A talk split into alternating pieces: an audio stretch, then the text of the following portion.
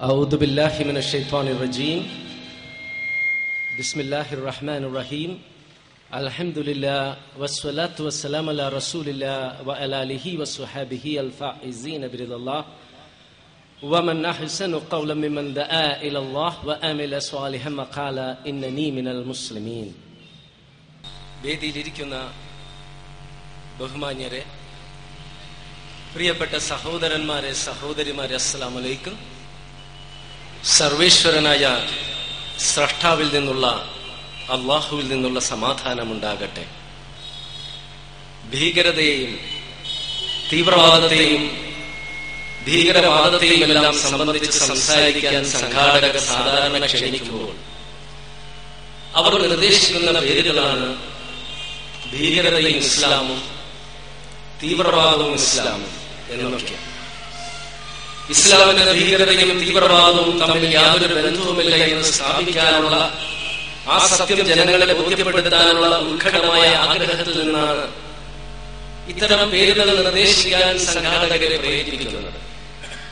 എന്നാൽ ഭീകരതയും ഇസ്ലാമും തീവ്രവാദവും ഇസ്ലാമും പര്യായങ്ങളാണെന്ന നുണ പ്രചരണങ്ങൾ പാശ്ചാത്യ മാധ്യമങ്ങളും ഇന്ത്യയിലെ പ്രധാനപ്പെട്ട മാധ്യമങ്ങളും നിരന്തരം നടത്തിക്കൊണ്ടിരിക്കുന്ന ഈ സാഹചര്യത്തിൽ അത്തരം തലക്കെട്ടുകൾ അവരുടെ നുണപ്രചരണങ്ങൾ സ്ഥിരീകരിക്കാനെ സഹായിക്കുകയും അവിടെയാണ് ഭീകരതയുടെ വിവിധ വിഷയത്തിന്റെ പ്രാധാന്യവും പ്രസക്തി. ഇസ്ലാമിന്റെ ഭീകരതയും തീവ്രവാദവും തമ്മിൽ യാതൊരു ബന്ധവുമില്ല എന്ന് വിശദീകരിക്കുന്നതിന് മുമ്പ് മുസ്ലിങ്ങളും അമുസ്ലിങ്ങളും ഒരുപോലെ അറിഞ്ഞിരിക്കേണ്ട ചില വസ്തുതകളുണ്ട്. എന്താണ് ഭീകരത? എന്താണ് തീവ്രവാദം? എന്താണ് ഭീകരവാദം? ആരാണ് ഭീകരൻ ഏതാണ് ഭീകര സംഘടന ഭീകര പ്രസ്ഥാനം? ഏതാണ് ഭീകര രാഷ്ട്രം? സമകാലിക ലോകത്തും അല്ലെങ്കിൽ ലോക ചരിത്രത്തിലും ഏറ്റവും ഭയാനകമായ ഭീകര പ്രവർത്തനങ്ങൾ നടത്തിയിട്ടുള്ള വ്യക്തികളാരൊക്കെ? പ്രസ്ഥാനങ്ങളെ ഏതൊക്കെ? രാഷ്ട്രങ്ങളെ ഏതൊക്കെ?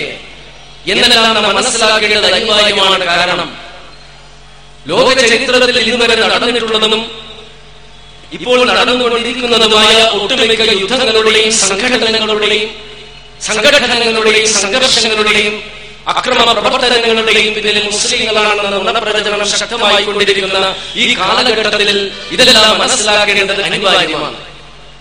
നിരപരാധികളെ കൊണ്ടുവിടുക സ്ത്രീകളെയും കുട്ടികളെയും വൃദ്ധരെയും എല്ലാം കശാപ്പ് ചെയ്യുക ആരാധനാലയങ്ങളും വിദ്യാലയങ്ങളും അങ്ങാടികളും പാലങ്ങളും ഊർജ കേന്ദ്രങ്ങളും നശിപ്പിക്കുക.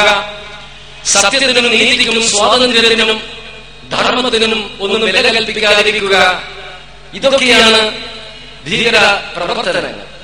ഇത്തരം പ്രവർത്തനങ്ങളെ ന്യായീകരിക്കുന്നവരെ ഭീകരവാദിയെന്നോ തീവ്രവാദിയെന്നോ നമുക്ക് വിളിക്കാം. ഇത്തരം പ്രവർത്തനങ്ങൾ നടത്തുന്ന വ്യക്തിയാണെങ്കിൽ ഭീകരൻ പ്രസ്ഥാനമാണെങ്കിൽ ഭീകര പ്രസ്ഥാനം രാഷ്ട്രമാണെങ്കിൽ ഭീകര രാഷ്ട്രം ഏറ്റവും ഭയാനകവും ക്രൂരവുമായി ഇത്തരം പ്രവർത്തനങ്ങൾ നടത്തുന്നത് വ്യക്തിയാണെങ്കിൽ ഏറ്റവും വലിയ ഭീകരൻ പ്രസ്ഥാനമാണെങ്കിൽ ഏറ്റവും വലിയ ഭീകര പ്രസ്ഥാനം രാഷ്ട്രമാണെങ്കിൽ ഏറ്റവും വലിയ ഭീകര രാഷ്ട്രം ഞാൻ ഈ മുന്നോട്ട് വെക്കുന്ന മാനദണ്ഡങ്ങളെ സംബന്ധിച്ച് സത്യത്തെ സത്യമായി മനസ്സിലാക്കുന്ന ആർക്കും വ്യത്യസ്തമായ അഭിപ്രായങ്ങൾ ഉണ്ടാകിയിരിക്കുകയില്ല ഈ മാനദണ്ഡങ്ങളുടെ ഈ അളവുകോലുകളുടെ അടിസ്ഥാനത്തിൽ ലോകത്തിലെ ഏറ്റവും വലിയ ഭീകരനാരെന്നും ഭീകര പ്രസ്ഥാനമേതെന്നും ഭീകര രാഷ്ട്രമേതെന്നും നമുക്ക് മനസ്സിലാക്കാൻ എളുപ്പമാണ്. ആക്രമിക്കപ്പെട്ടപ്പോൾ സംബന്ധിച്ചോ സംബന്ധിച്ചോ സ്വപ്നത്തിൽ പോലും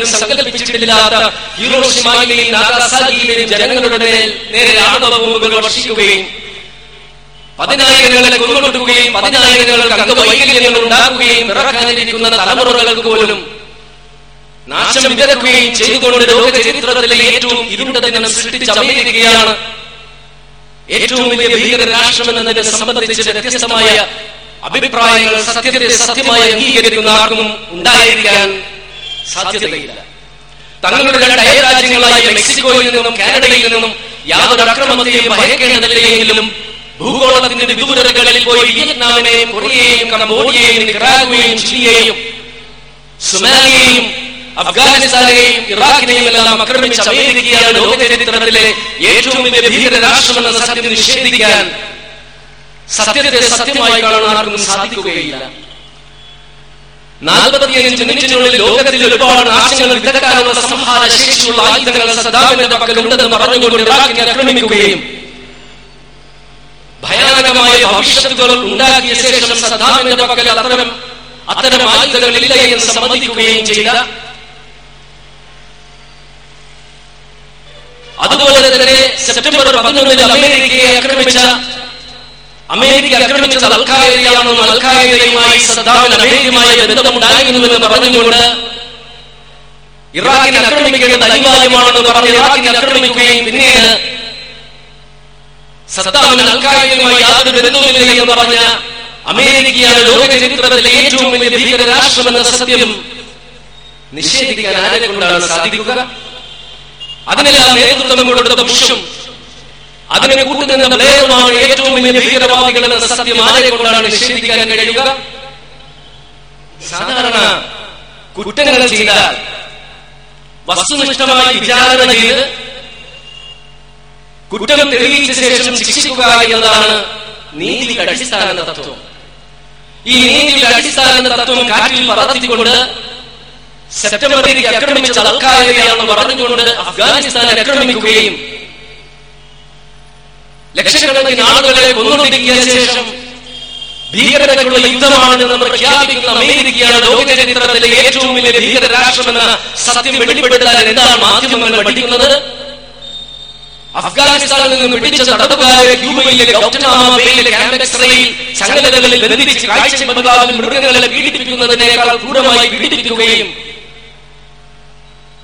വിശുദ്ധ ഖുർആനിൽ ചെയ്യുകയും വലിച്ചെറിയുകയും ചെയ്ത ഇറാഖിൽ നിന്ന് പിടിച്ച തടവുകാരെ തടവറയിൽ അക്കരാക്കി നിർത്തിക്കൊണ്ട് നായകളെ അഴിച്ചുവിടുകയും അമേരിക്കയിൽ നിന്ന് ഇറക്കുമതി ചെയ്ത സ്ത്രീ പടയാളികളെ കൊണ്ട് ഇവരെ പീഡിപ്പിക്കുകയും ചെയ്ത അമേരിക്കയാണ് ധാർമ്മികതയ്ക്ക് യാതൊരു വിലയും കൽപ്പിക്കാത്ത ഏറ്റവും വലിയ ഭീകര രാഷ്ട്രമെന്ന സത്യം നിഷേധിക്കാൻ ആരെ കൊണ്ടാണ് സാധിക്കുക? ലോകത്തിൽ ഒരുപാട് അവർ നശിപ്പിക്കുവാൻ കെൽപ്പുള്ള ആയുധങ്ങൾ കയ്യിൽ വെച്ചുകൊണ്ട് അത് വിൽക്കുകയും അതിലൂടെ ധനം സമ്പാദിക്കുകയും അതിലൂടെ സാമ്പത്തിക അഭിവൃദ്ധി കൈവരിക്കുകയും ചെയ്യുന്ന അമേരിക്കയാണ് ലോകത്തിലെ ഏറ്റവും വലിയ ഭീകര രാഷ്ട്രമെന്ന സത്യം നിഷേധിക്കാൻ ആരെ കൊണ്ടാണ് പറ്റുക? അമേരിക്കയുടെ പിറവി തന്നെ ഭീകരതയിൽ നിന്നായിരുന്നില്ലേ? ചൂഷണത്തിൽ നിന്നായിരുന്നില്ലേ? യൂറോപ്പിന്റെ വിവിധ ഭാഗങ്ങളിൽ നിന്നും അമേരിക്കയിലേക്ക് കുടിയേറി പാർക്കുകയും അവിടെ നൂറ്റാണ്ടുകളോളം ജീവിച്ചിരുന്ന എന്ന് പറയുന്നവരെ കൊന്നുകൊടുക്കുകയും സ്ത്രീകളെ ചെയ്യുകയും അവരുടെ നാടുകളിൽ നിന്ന് പുകച്ച് പുറത്താക്കുകയും എന്നിട്ട് സാമ്പത്തിക അഭിവൃദ്ധിക്ക് വേണ്ടി ആഫ്രിക്കൻ വനാന്തരങ്ങളിൽ കടന്നു ചെന്നുകൊണ്ട് മുലപ്പാൽ നൽകുന്ന മാതാക്കളെ പോലും കുഞ്ഞുങ്ങളിൽ നിന്ന് വേർപെടുത്തിക്കൊണ്ട് കന്നുകാലികളെ പോലെ ആട്ടി തെളിയിച്ച് പായ്ക്കപ്പലുകളുടെ അടിത്തട്ടിൽ തള്ളിയിട്ട് ലൈംഗിക ചൂഷണത്തിന് വിധേയരാക്കി. രോഗം ബാധിച്ച പൂർണ ഗർഭിണികളെ പോലും സാഗരത്തിലെ സ്രാവുകൾക്ക് കൊത്തിപ്പെറുക്കാൻ ഇട്ടുകൊടുത്ത അമേരിക്കയാണ് ലോക ചരിത്രത്തിൽ ഏറ്റവും ഭീകര രാഷ്ട്രമെന്ന സത്യം. ആർക്കാണ് നിഷേധിക്കാൻ കഴിയുക? ഈ അമേരിക്ക ഇത്തരം അതിക്രമങ്ങൾ പ്രവർത്തിക്കുന്നുവെന്ന് മാത്രമല്ല അതിക്രമങ്ങൾ പ്രവർത്തിക്കാൻ മറ്റു രാജ്യങ്ങൾക്ക് സാമ്പത്തിക സഹായം നൽകുകയും ചെയ്യുന്നു ആയുധങ്ങളും നൽകുന്നു. നൂറ്റാണ്ടുകളോളം പാലസ്തീനിൽ ജീവിച്ചിരുന്ന പലസ്തീൻകാരെ അവിടെ നിന്നും പുകച്ചു പുറത്താക്കി അന്യനാടുകളിൽ അഭയാർത്ഥികളാക്കിക്കൊണ്ടും അവശേഷിക്കുന്ന പലസ്തീൻ ജനതകൾ ജനതയ്ക്കെതിരെ നിരന്തരം അക്രമങ്ങൾ അഴിച്ചുവിട്ടും അവരെ കൊന്നൊടുക്കിയും വിയർപ്പൊഴുക്കി മരുഭൂമിയിൽ നട്ടുവളർത്തിയ അവരുടെ വൃക്ഷങ്ങളും കൃഷിയിടങ്ങളും നശിപ്പിച്ചൊരു ജനതയെ മുഴുവനും പട്ടിണി കിട്ടും. ഒരു ആയുഷ്കാലം ആയുഷ്കാലം മുഴുവനും അധ്വാനിച്ച് പടുത്തുയർത്തി അവരുടെ ഭവനങ്ങൾ തകർത്തുകൊണ്ട് മരുഭൂമിയിലെ പകലിന്റെ കൊടും ചൂടും രാത്രിയിൽ അതിശൈത്യവും സഹിക്കാനായിട്ടൊരു ജനതയെ തള്ളിവിട്ടും. നാടിന്റെ മുക്കിലും മൂലയിലും ചെക്ക് പോസ്റ്റുകൾ സ്ഥാപിച്ച് അവരുടെ സഞ്ചാര സ്വാതന്ത്ര്യം നിയന്ത്രിച്ചും തടഞ്ഞും. അവർക്ക് ഭക്ഷണവും അവശ്യ വസ്തുക്കളും എത്തുന്നത് തടഞ്ഞു. ചെക്ക് പോസ്റ്റുകളിലൂടെ പൂർണ ഗർഭിണികളെ പോലും കടത്തിവിടാതെ വഴിയോരങ്ങളിൽ അവർ പ്രസവിക്കുകയും കുഞ്ഞുങ്ങൾ മരിച്ചു വീഴുന്നത് കണ്ട് ആസ്വദിച്ചും. രോഗികളുമായി പോകുന്ന ആംബുലൻസുകൾ ബോംബിട്ട് തകർത്ത് അതുപോലെ തന്നെ രോഗികളെ ചെക്ക് പോസ്റ്റിലൂടെ കടത്തിവിടാതെ മരിച്ചു വീഴുന്നത് കണ്ടിട്ട് പലസ്തീൻ ജനതയുടെ ജനസംഖ്യ ഞങ്ങൾ കുറക്കുകയാണ് നട്ടഹസിച്ചും. ദേവാലയങ്ങളും ആരാധനാലയങ്ങളും അതുപോലെ തന്നെ വിദ്യാലയങ്ങളും ബോംബിട്ട് പൈതങ്ങളെയെല്ലാം കൊന്നൊടുക്കിയും ആശുപത്രി പരിക്കേറ്റെത്തുന്ന രോഗികൾക്ക് അവിടെ പോലും സമാധാനം നൽകാതെ ആശുപത്രികളും ബോംബിട്ട് നശിപ്പിച്ചും ഊർജ കേന്ദ്രങ്ങൾ ബോംബിട്ട് നശിപ്പിച്ചൊരു ജനതയെ മുഴുവനും വൈദ്യുതിയില്ലാതെ ഇരുട്ടിലാക്കിയുമെല്ലാം ലോക ചരിത്രത്തിൽ ഇന്നുവരെയും കാണാത്ത ഭീകര പ്രവർത്തനങ്ങൾ നടത്തുന്ന ഇസ്രായേലാണ്.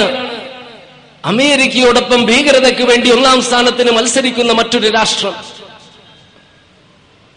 അതുപോലെ തന്നെ ബ്രിട്ടനും അമേരിക്കയെ സഹായിച്ച ബ്രിട്ടനുമെല്ലാം ഭീകരതയുടെ മറ്റൊരു മുഖമാണ്. ഇനി ഭാരതത്തിലേക്ക് നമുക്ക് കടക്കാം. ഏറ്റവും കൂടുതൽ നിരപരാധികളെ കൊന്നൊടുക്കുന്നതാണ് ഭീകരതയുടെ മാനദണ്ഡമെങ്കിൽ ഭാരതത്തിൽ ഏറ്റവും വലിയ ഭീകരൻ ആരാണ്? ബോംബെയിലെ കലാപത്തിൽ രണ്ടായിരത്തോളം മുസ്ലിങ്ങളെ ക്രൂരമായി വധിക്കാൻ നേതൃത്വം കൊടുത്ത ശിവസേനയുടെ നേതാവല്ലേ? ഭാരതത്തിൽ ഏറ്റവും വലിയ ഭീകരൻ? ജാതി വർഗ വർണ ദേശ ജന്മ വ്യത്യാസമില്ലാതെ മനുഷ്യരെയെല്ലാം ഒന്നുപോലെ കാണുകയും മനുഷ്യർക്കിടയിൽ വിവേചനം കൽപ്പിക്കുകയില്ല എന്ന ഭരണഘടനയുടെ പവിത്രമായ വാക്കുകൾ ഉച്ചരിച്ചുകൊണ്ട് സത്യപ്രതിജ്ഞ ചെയ്ത് അധികാരം ഏറ്റെടുത്ത ഗുജറാത്തിലെ മുഖ്യമന്ത്രി ആ പ്രതിജ്ഞയെ ലംഘിച്ചുകൊണ്ട് രണ്ടായിരത്തോളം മുസ്ലിങ്ങളെ കൊല്ലാൻ കൂട്ടുനിന്നില്ലേ? അയാളല്ലേ ഇന്ത്യയിലെ ഏറ്റവും വലിയ മറ്റൊരു ഭീകരൻ?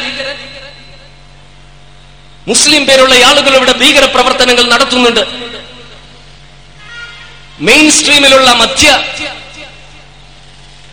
രീതിയിൽ പ്രവർത്തിക്കുന്ന ഒരു മുസ്ലിം നേതാവും ഒരു രാഷ്ട്രീയ മുസ്ലിം നേതാവും ഒരിക്കലും ഭീകര പ്രവർത്തനങ്ങളെ ന്യായീകരിച്ചിട്ടില്ല. കാശ്മീരിൽ ഏറ്റുമുട്ടലിൽ മരിച്ചു എന്ന് ആരോപിക്കപ്പെട്ടൊരു മുസ്ലിമിന്റെ മൃതശരീരം പോലും പത്ത് മാസത്തോളം ഗർഭപാത്രത്തിൽ ചുമന്നു പറ്റ മാതാവ് പറഞ്ഞത് കാണണ്ട എന്നതാണ്.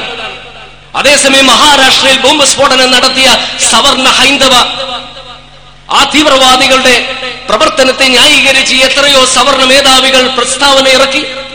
അവർക്കെതിരെ എന്ത് നടപടിയാണ് ഇവിടെ സ്വീകരിച്ചത്? എന്നിട്ടാണ് മാധ്യമങ്ങൾ എഴുതിക്കൊണ്ടിരിക്കുന്നത്. അമുസ്ലിങ്ങളെ നിർബന്ധമായിട്ട് ഇസ്ലാമിലേക്ക് കൊണ്ടുവരണമെന്നും അമുസ്ലിങ്ങളെ കൊന്നൊടുക്കണമെന്നും അവർക്ക് മതസ്വാതന്ത്ര്യം നിഷേധിക്കണമെന്നും അവരുടെ ആരാധനാലയങ്ങൾ തകർക്കണമെന്നും നിരപരാധികളെ കൊന്നൊടുക്കണമെന്നുമെല്ലാം മുസ്ലിങ്ങളോട് കൽപ്പിക്കുന്ന ഗ്രന്ഥമാണ് ഖുർആൻ. പ്രവാചകനാണ് നബി സല്ലല്ലാഹു അലൈഹി വസല്ലം എന്നെല്ലാം. ലാ ഇക്റാഹ ഫിദ്ദീനി ഖദ് തബയ്യന റുഷ്ദു മിനൽ ഗയ് മതത്തിൽ ബലാത്കാരമില്ല ശരിയും തെറ്റും വേർതിരിഞ്ഞു നിൽക്കുന്നുവെന്ന് രണ്ടാം അധ്യായത്തിലെ ഇരുന്നൂറ്റി അമ്പത്തിയാറാം വചനത്തിലൂടെ പ്രഖ്യാപിക്കുന്ന ഈ മഹത്തായ ഗ്രന്ഥത്തിന്റെ അനുയായികൾക്ക് എങ്ങനെയാണ് നിർബന്ധ മതപരിവർത്തനം നടത്തുവാൻ കഴിയുന്നത്?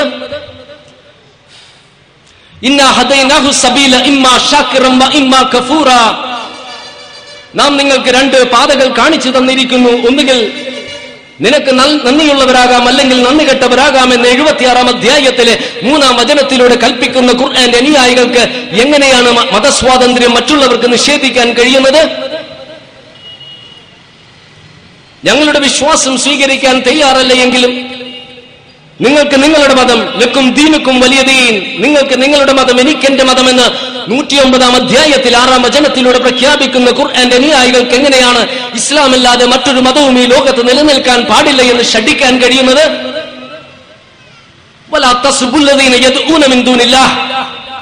അള്ളാഹുവിന് പുറമെ മറ്റുള്ളവർ ആരാധിക്കുന്ന വസ്തുക്കൾ അവഹേളിക്കരുതെന്ന് ആറാം അധ്യായത്തിലെ നൂറ്റിയെട്ടാം വചനത്തിലൂടെ കൽപ്പിക്കുന്ന ഖുർആന്റെ യഥാർത്ഥ അനുയായികൾക്ക് എങ്ങനെയാണ് മറ്റുള്ളവരുടെ ആരാധന വസ്തുക്കൾ അവഹേളിക്കാൻ കഴിയുന്നത്?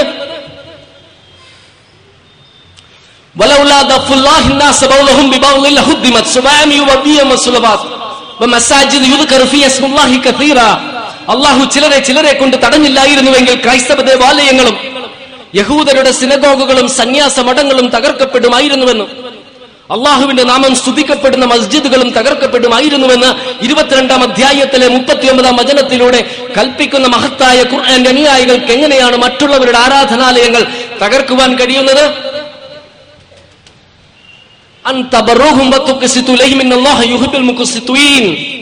അമുസ്ലിങ്ങളോട് നീതി ചെയ്യുന്നതിനെ അള്ളാഹു വിലക്കുന്നില്ല. നീതി ചെയ്യുന്നവരെ അള്ളാഹു ഇഷ്ടപ്പെടുന്നുവെന്ന് അറുപതാം അധ്യായത്തിൽ എട്ടാം വചനത്തിലൂടെ കൽപ്പിക്കുന്ന വിശുദ്ധ ഖുർആന്റെ അനുയായികൾക്ക് എങ്ങനെയാണ് മുസ്ലിങ്ങളോട് അനീതി പ്രവർത്തിക്കാൻ കഴിയുന്നത്? ഒരിക്കൽ മുസ്ലിം പേരുള്ള ഒരാൾ മോഷ്ടിച്ചൊരു വസ്തു ഒരു യഹൂദന്റെ വീട്ടിൽ ഒളിപ്പിച്ചു വെച്ചിട്ട് യഹൂദനാണ് മോഷ്ടിച്ചതെന്ന് നബിസല്ലാഹു അലൈഹി വസ്ല്ലമയുടെ അടുത്ത് വന്ന് വാചാലമായി സംസാരിക്കുകയും അയാളുടെ വാചാലത കേട്ട് യഹൂദനാണ് മോഷ്ടിച്ചതെന്ന് നബിസല്ലാഹു അലൈഹി വസ്ല്ലമിന് തോന്നിയ സന്ദർഭത്തിൽ മനുഷ്യ മനസ്സുകളിൽ ഒളിഞ്ഞു കിടക്കുന്ന ചിന്തകളെ കുറിച്ച് പോലും അറിയാവുന്ന പ്രപഞ്ചനാഥനായ സട്ട വിശുദ്ധ ഖുർആാനിലെ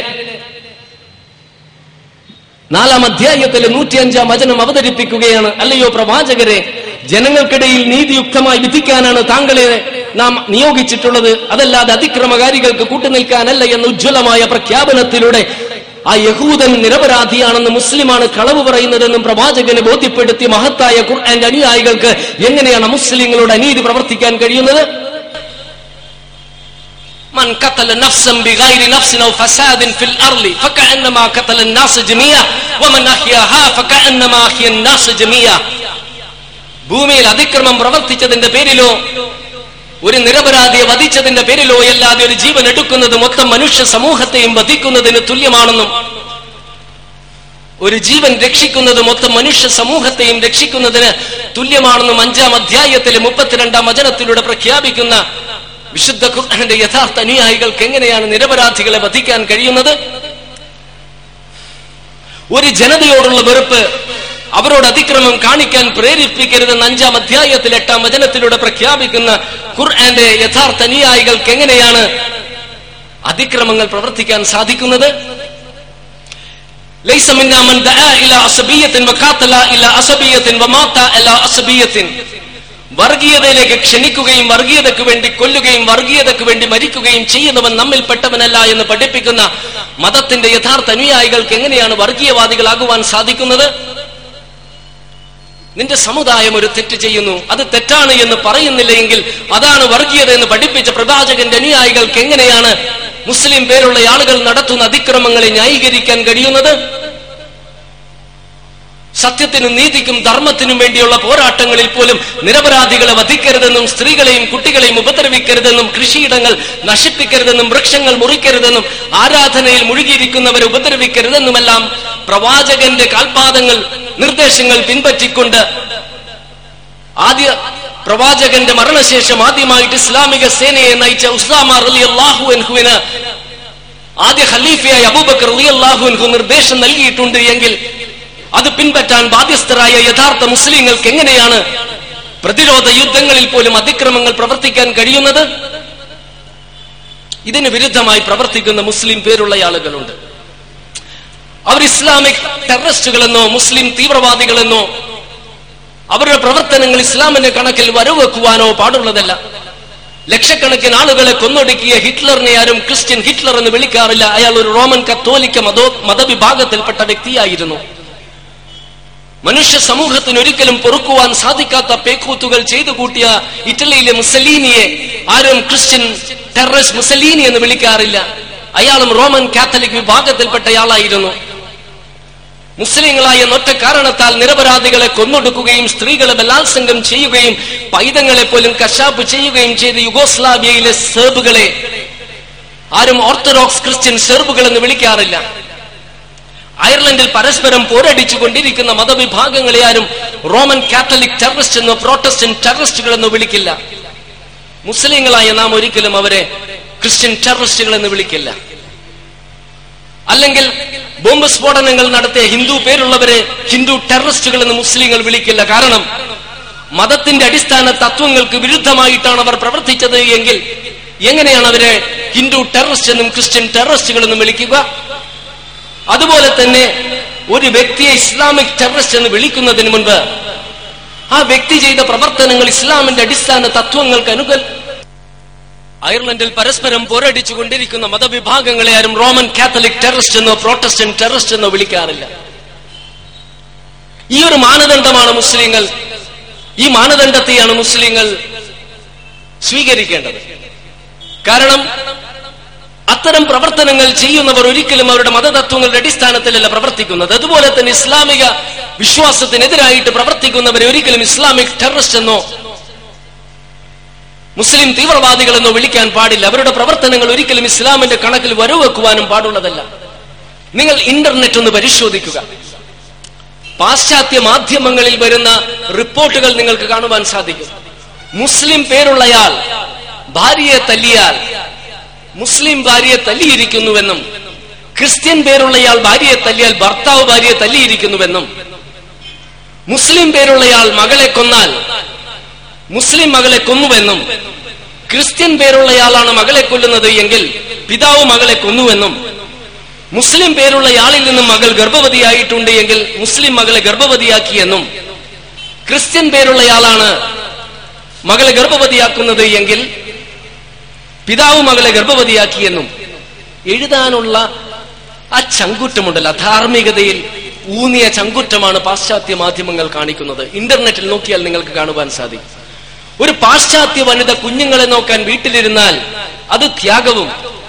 ഒരു മുസ്ലിം വനിതയാണ് കുഞ്ഞുങ്ങളെ നോക്കാൻ വീട്ടിലിരിക്കുന്നത് എങ്കിൽ അത് അടിച്ചമർത്തലും. കോളേജ് വിദ്യാർത്ഥിനികൾ മിനി സ്കേർട്ടിട്ട് നഗ്നത പ്രദർശിപ്പിച്ചാൽ അത് പുരോഗമനവും. മുസ്ലിം സ്ത്രീകൾ നഗ്നത മറച്ചാൽ അത് അധാർമികതയും. അത് നിരോധിക്കേണ്ടതാണ്. ഈ ഇരട്ടത്താപ്പ് നയങ്ങൾക്ക് അതീതമായിട്ട് വേണം. നാം വസ്തുതകൾ വസ്തുതകളായിട്ട് മനസ്സിലാക്കാൻ. ഈ മാധ്യമങ്ങളാണ് എഴുതിവിടുന്നത്. ലോക ചരിത്രത്തിൽ ഇന്നുവരെയും നടന്നിട്ടുള്ളതും ഇപ്പോൾ നടന്നുകൊണ്ടിരിക്കുന്നതുമായ മഹാഭൂരിപക്ഷം യുദ്ധങ്ങളുടെയും സംഘർഷങ്ങളുടെയും അതിക്രമങ്ങളുടെയും പിന്നിൽ മുസ്ലിങ്ങളാണ് എന്ന്. വിശുദ്ധ ഖുർആൻ അവതീർണമാകുന്നതിന് മുൻപും അതിനുശേഷം ഒട്ടേറെ യുദ്ധങ്ങളും വിപ്ലവങ്ങളും സംഘർഷങ്ങളും സംഘടനകളും ഉണ്ടായിട്ടുണ്ട്. ഖുർആൻ അവതീർണമാകുന്നതിന് മുൻപ് രാജാക്കന്മാരുടെ അത്യാർത്തിയും സമ്പത്തിനോടുള്ള ആഗ്രഹവും അവരുടെ പെരുമ വർദ്ധിപ്പിക്കാനുമായിട്ട് ഒട്ടേറെ യുദ്ധങ്ങൾ നടത്തിയിട്ടില്ലേ? റോമിലെ സീസറുമാരുടെയും ഗ്രീസിൽ അലക്സാണ്ടറിന്റെയും നേതൃത്വത്തിൽ ഒട്ടേറെ യുദ്ധങ്ങൾ ഉണ്ടായിട്ടില്ലേ? ഈ യുദ്ധങ്ങളിൽ ലക്ഷക്കണക്കിന് ആളുകൾ മരിച്ചിട്ടില്ലേ? അതിനെങ്ങനെയാണ് ഇസ്ലാമും പ്രവാചകനും ഖുർആാനും കുറ്റക്കാരാകുന്നത്?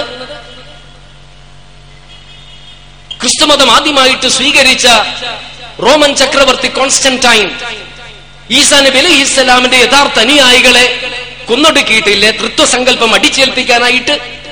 അതിനെങ്ങനെയാണ് ഇസ്ലാമും പ്രവാചകനും ഖുർആാനും മുസ്ലിങ്ങളും കുറ്റക്കാരാകുന്നത്? നബിസല്ലാഹു അലഹി വസ്ലമയുടെ കാലഘട്ടത്തിൽ ആദ്യം മതസ്വാതന്ത്ര്യം നിഷേധിക്കപ്പെട്ടപ്പോൾ മുസ്ലിങ്ങൾ അത് സഹിച്ചു. പ്രവാചകനും അനുയായികളും മർദ്ദനങ്ങൾ ഏൽക്കേണ്ടി വന്നു. അവരുടെ സമ്പത്ത് കവർന്നെടുക്കപ്പെട്ടു. മുസ്ലിങ്ങളെ ക്രൂരമായി വധിച്ചു. അവരുടെ ശരീരം പിച്ചി ചീന്തി പിന്നീട് മക്കയിൽ നിന്ന് മദീനയിലേക്ക് പലായനം ചെയ്ത് മദീനയിലെ ഭരണാധികാരി ആയിരിക്കുമ്പോൾ പിന്നെയും ഹുറൈഷികൾ അങ്ങോട്ട് അക്രമങ്ങൾ വ്യാപിപ്പിച്ചപ്പോൾ പ്രതിരോധം എന്ന നിലയിൽ അള്ളാഹു അനുവാദം നൽകിയതിന്റെ അടിസ്ഥാനത്തിൽ മാത്രമാണ് അന്ന് യുദ്ധങ്ങൾ നടന്നത്. ആകെയുള്ള യുദ്ധങ്ങളിൽ അന്ന് വധിക്കപ്പെട്ടത് എല്ലാ വിഭാഗത്തിലും ആയിരത്തി പതിനെട്ട് പേരാണ് എന്നതാണ് പല ചരിത്ര പണ്ഡിതരും രേഖപ്പെടുത്തുന്നത്. ജിഹാദിന്റെ വശങ്ങളിലേക്ക് ഇൻഷാ അള്ള പ്രഭാഷണത്തിന്റെ മറ്റൊരു വശം മറ്റൊരു ഭാഗത്ത് കടക്കുമ്പോൾ ഞാൻ വിശദീകരിക്കാം. ഇനി ഖുർആൻ അവതീർണമായ ശേഷം ഒട്ടേറെ യുദ്ധങ്ങളും സംഘർഷങ്ങളും ഉണ്ടായിട്ടില്ലേ? നാല് കുരിശ് യുദ്ധങ്ങൾ ഉണ്ടായിട്ടുണ്ട്.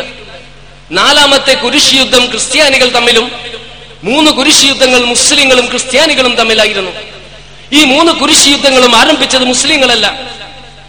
റോമിലെ പോപ്പിന്റെ ആഹ്വാനപ്രകാരം യൂറോപ്പിലെ ക്രിസ്ത്യൻ ഭരണാധികാരികൾ ജെറുസലേം മുസ്ലിങ്ങളിൽ നിന്ന് മോചിപ്പിക്കാനായിട്ട് യുദ്ധം ആരംഭിച്ചതാണ്. ക്രിസ്ത്യൻ പേരുള്ള സത്യസന്ധരായ ചരിത്ര പണ്ഡിതരെല്ലാം രേഖപ്പെടുത്തുന്നത് കുരിശ് യുദ്ധങ്ങളിലെല്ലാം മുസ്ലിങ്ങൾ ഏറ്റവും മാന്യമായ രീതിയിലാണ് പെരുമാറിയത് എന്നതാണ്. എന്നാൽ ജെറുസലേം ക്രിസ്ത്യാനികൾ കീഴടക്കിയപ്പോൾ പതിനായിരക്കണക്കിന് മുസ്ലിങ്ങളെ കശാപ്പ് ചെയ്യുകയും ജെറുസലേമിന്റെ തെരുവുകളിൽ രക്തപ്പുഴ ഒഴുകുകയായിരുന്നു. അതുപോലെ തന്നെ സ്പെയിനിൽ എഴുന്നൂറ് വർഷത്തോളം മുസ്ലിങ്ങൾ ഭരിച്ചിട്ടില്ലേ? ഈ എഴുന്നൂറ് വർഷത്തോളം മുസ്ലിങ്ങൾ സ്പെയിനിൽ ഭരിച്ചപ്പോഴും ക്രിസ്ത്യാനികൾക്ക് അവിടെ മതസ്വാതന്ത്ര്യം ഉണ്ടായിരുന്നു. അവരുടെ ആരാധനാലയങ്ങൾ തകർക്കപ്പെട്ടിട്ടില്ല. എന്നാൽ ക്രിസ്ത്യാനികൾ സ്പെയിൻ കീഴടക്കിയ ശേഷം ബാങ്ക് കൊടുക്കാൻ പോലും ഒരു മുസ്ലിമിനെ അവിടെ അവശേഷിപ്പിച്ചില്ല.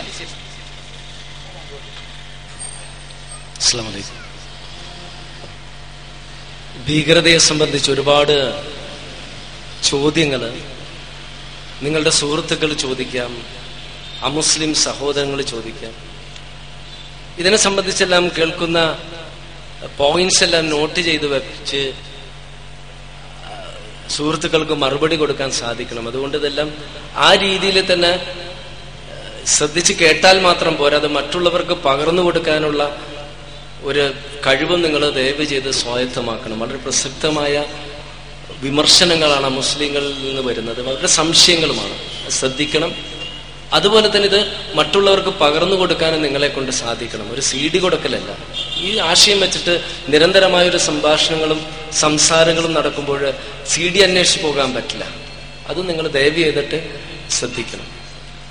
ഇനി നാലാമത്തെ കുരിശി യുദ്ധത്തിൽ ഏറ്റുമുട്ടിയത് റോമൻ കാത്തലിക്സും പ്രോട്ടസ്റ്റന്റ് വിഭാഗങ്ങളുമാണ്. അതിൽ ലക്ഷക്കണക്കിന് ആളുകൾ മരിച്ചിട്ടുണ്ട്. അതിലെങ്ങനെയാണ് മുസ്ലിങ്ങളും കുറ്റാനും പ്രവാചകനും ഉത്തരവാദികളാകുക ഇനി കുപ്രസിദ്ധമായ ഇൻക്വിസിഷൻ മധ്യകാലഘട്ടത്തിൽ ബൈബിളിലെ അബദ്ധം നിറഞ്ഞ ശാസ്ത്ര വസ്തുതകളെ ചൂണ്ടിക്കാണിച്ച ശാസ്ത്രജ്ഞരെയും ബൈബിളിലെ വിശ്വാസങ്ങളെ ചോദ്യം ചെയ്ത ബുദ്ധിജീവികളെയും ക്രൈസ്തവ സഭയുടെ നേതൃത്വത്തിൽ ചുട്ടുകരിച്ചിട്ടില്ലേ? തടവിലാക്കിയിട്ടില്ലേ? ഒരുപാട് ആളുകളെ പീഡിപ്പിച്ചിട്ടില്ലേ? വധിച്ചിട്ടില്ലേ? അതിനെങ്ങനെയാണ് മുസ്ലിങ്ങളും പ്രവാചകനുമെല്ലാം കുറ്റക്കാരാകുന്നത്? ഇനി കൊളോണിയൽ കാലഘട്ടത്തിൽ ഭാരതം ഉൾപ്പെടെ ഒട്ടേറെ രാജ്യങ്ങൾ ആക്രമിച്ചു പിടിച്ചടക്കുകയും നൂറ്റാണ്ടുകളോളം സമ്പത്ത് കവർന്നെടുക്കുകയും ചെയ്തിട്ടില്ലേ? ആയിരത്തി തൊള്ളായിരത്തി നാൽപ്പത്തിയേഴിൽ മാത്രമല്ല ഭാരതത്തിന് സ്വാതന്ത്ര്യം ലഭിച്ചത്? ഈ കൊളോണിയൽ യുദ്ധങ്ങൾക്ക് നേതൃത്വം കൊടുത്ത രാജ്യങ്ങളിൽ ഒരൊറ്റ മുസ്ലിം ഭൂരിപക്ഷ രാജ്യങ്ങളില്ല രാജ്യമില്ല. ഒരൊറ്റ മുസ്ലിം ഭരണാധികാരിയില്ല. ബ്രിട്ടനും ഫ്രാൻസും ജർമ്മനിയും ഇറ്റലിയും സ്പെയിനും പോർച്ചുഗലും ഡച്ചും നൂറ്റാണ്ടുകളോളം നീണ്ടുനിന്ന ഈ യുദ്ധങ്ങളിൽ കോടിക്കണക്കിന് ആളുകളാണ് മരിച്ചിട്ടുള്ളത്. കോടിക്കണക്കിന് ആളുകൾക്ക് അംഗവൈകല്യങ്ങൾ ഉണ്ടായിട്ടുണ്ട്. ഇതിനെങ്ങനെയാണ് ഇസ്ലാം പ്രതിക്കൂട്ടിൽ നിൽക്കുക? ഫ്രഞ്ച് വിപ്ലവത്തിന്റെ കാലഘട്ടത്തിൽ കുപ്രസിദ്ധമായ ഗില്ലറ്റിൻ എന്ന ആയുധം കൊണ്ട് മൂർച്ചയേറിയ വാളുകൊണ്ട് പതിനായിരക്കണക്കിന് ആളുകളുടെ ശിരസ് അരിഞ്ഞു വീഴ്ത്തിയിട്ടില്ലേ? ജർമ്മൻ ഏകീകരണത്തിന്റെ സമയത്ത് പതിനായിരങ്ങളല്ലേ വധിക്കപ്പെട്ടിട്ടുള്ളത്? ഇതിനെങ്ങനെയാണ് ഇസ്ലാം പ്രതിക്കൂട്ടിൽ നിൽക്കേണ്ടത്? ഇനി കഴിഞ്ഞ നൂറ്റാണ്ട് നമുക്ക് വിലയിരുത്താം. ഒന്നാം ലോക മഹായുദ്ധത്തിൽ ഇരുപത് ലക്ഷത്തോളം ആളുകളാണ് ക്രൂരമായി വധിക്കപ്പെട്ടിട്ടുള്ളത്. അതിനെങ്ങനെയാണ് ഇസ്ലാം പ്രതിക്കൂട്ടിൽ നിൽക്കുക? രണ്ടാം ലോക മഹായുദ്ധത്തിലും ലക്ഷക്കണക്കിന് ആളുകൾ വധിക്കപ്പെട്ടിട്ടില്ലേ? ഇനി കമ്മ്യൂണിസ്റ്റ് വിപ്ലവത്തിനെ സംബന്ധിച്ച് നമുക്കൊന്ന് ചിന്തിക്കാം. റഷ്യൻ വിപ്ലവം ചൈനീസ് വിപ്ലവം ലക്ഷക്കണക്കിന് ആളുകളല്ലേ മരിച്ചു വീണിട്ടുള്ളത്? കംബോഡിയയിൽ പോൾപോട്ട് എന്ന കമ്മ്യൂണിസ്റ്റ് ഏകാധിപതിയുടെ നേതൃത്വത്തിൽ പത്ത് ലക്ഷത്തോളം കംബോഡിയക്കാരെ ക്രൂരമായി വധിച്ചിട്ടില്ലേ? ആയിരത്തി തൊള്ളായിരത്തി നാൽപ്പത്തി അഞ്ചിന് ശേഷം അമേരിക്കയും ബ്രിട്ടനും തമ്മിൽ ആരംഭിച്ച ശീതയുദ്ധം കോൾഡ് വാർ. അവർ തമ്മിൽ നേരിട്ട് ഏറ്റുമുട്ടാതെ കൊറിയയിലും വിയറ്റ്നാമിലും കംബോഡിയയിലും പോയി യുദ്ധങ്ങൾ നടത്തിയിട്ടില്ലേ? ലക്ഷക്കണക്കിന് ആളുകളല്ലേ മരിച്ചു വീണിട്ടുള്ളത്? അതിനെങ്ങനെയാണ് ഇസ്ലാമും ഖുർആാനും പ്രവാചകനും പ്രതിക്കൂട്ടിൽ നിൽക്കുന്നത്? ഇങ്ങനെ ഓരോ യുദ്ധങ്ങളും നിങ്ങൾ വിലയിരുത്തുക. ഈ യുദ്ധങ്ങൾ വിലയിരുത്തി കഴിഞ്ഞാൽ ലോകത്ത് ഇന്ന് വരെയും നടന്നിട്ടുള്ള യുദ്ധങ്ങളെ നാം വിലയിരുത്തിയാൽ വളരെ ചെറിയൊരു ശതമാനം യുദ്ധങ്ങളിൽ മാത്രമേ മുസ്ലിം പേരുള്ള ആളുകൾ പോലും ഭാഗമായിട്ടുള്ളൂ. എന്നിട്ടും എഴുതിവിടുകയാണ് ലോക ചരിത്രത്തിൽ ഇന്ന് വരെ നടന്നിട്ടുള്ള സംഘർഷങ്ങളിലും വിപ്ലവങ്ങളിലും അതിക്രമങ്ങളിലും ഏറ്റവും കൂടുതൽ പങ്കുവഹിച്ചിട്ടുള്ളത് മുസ്ലിങ്ങളാണ് എന്ന്.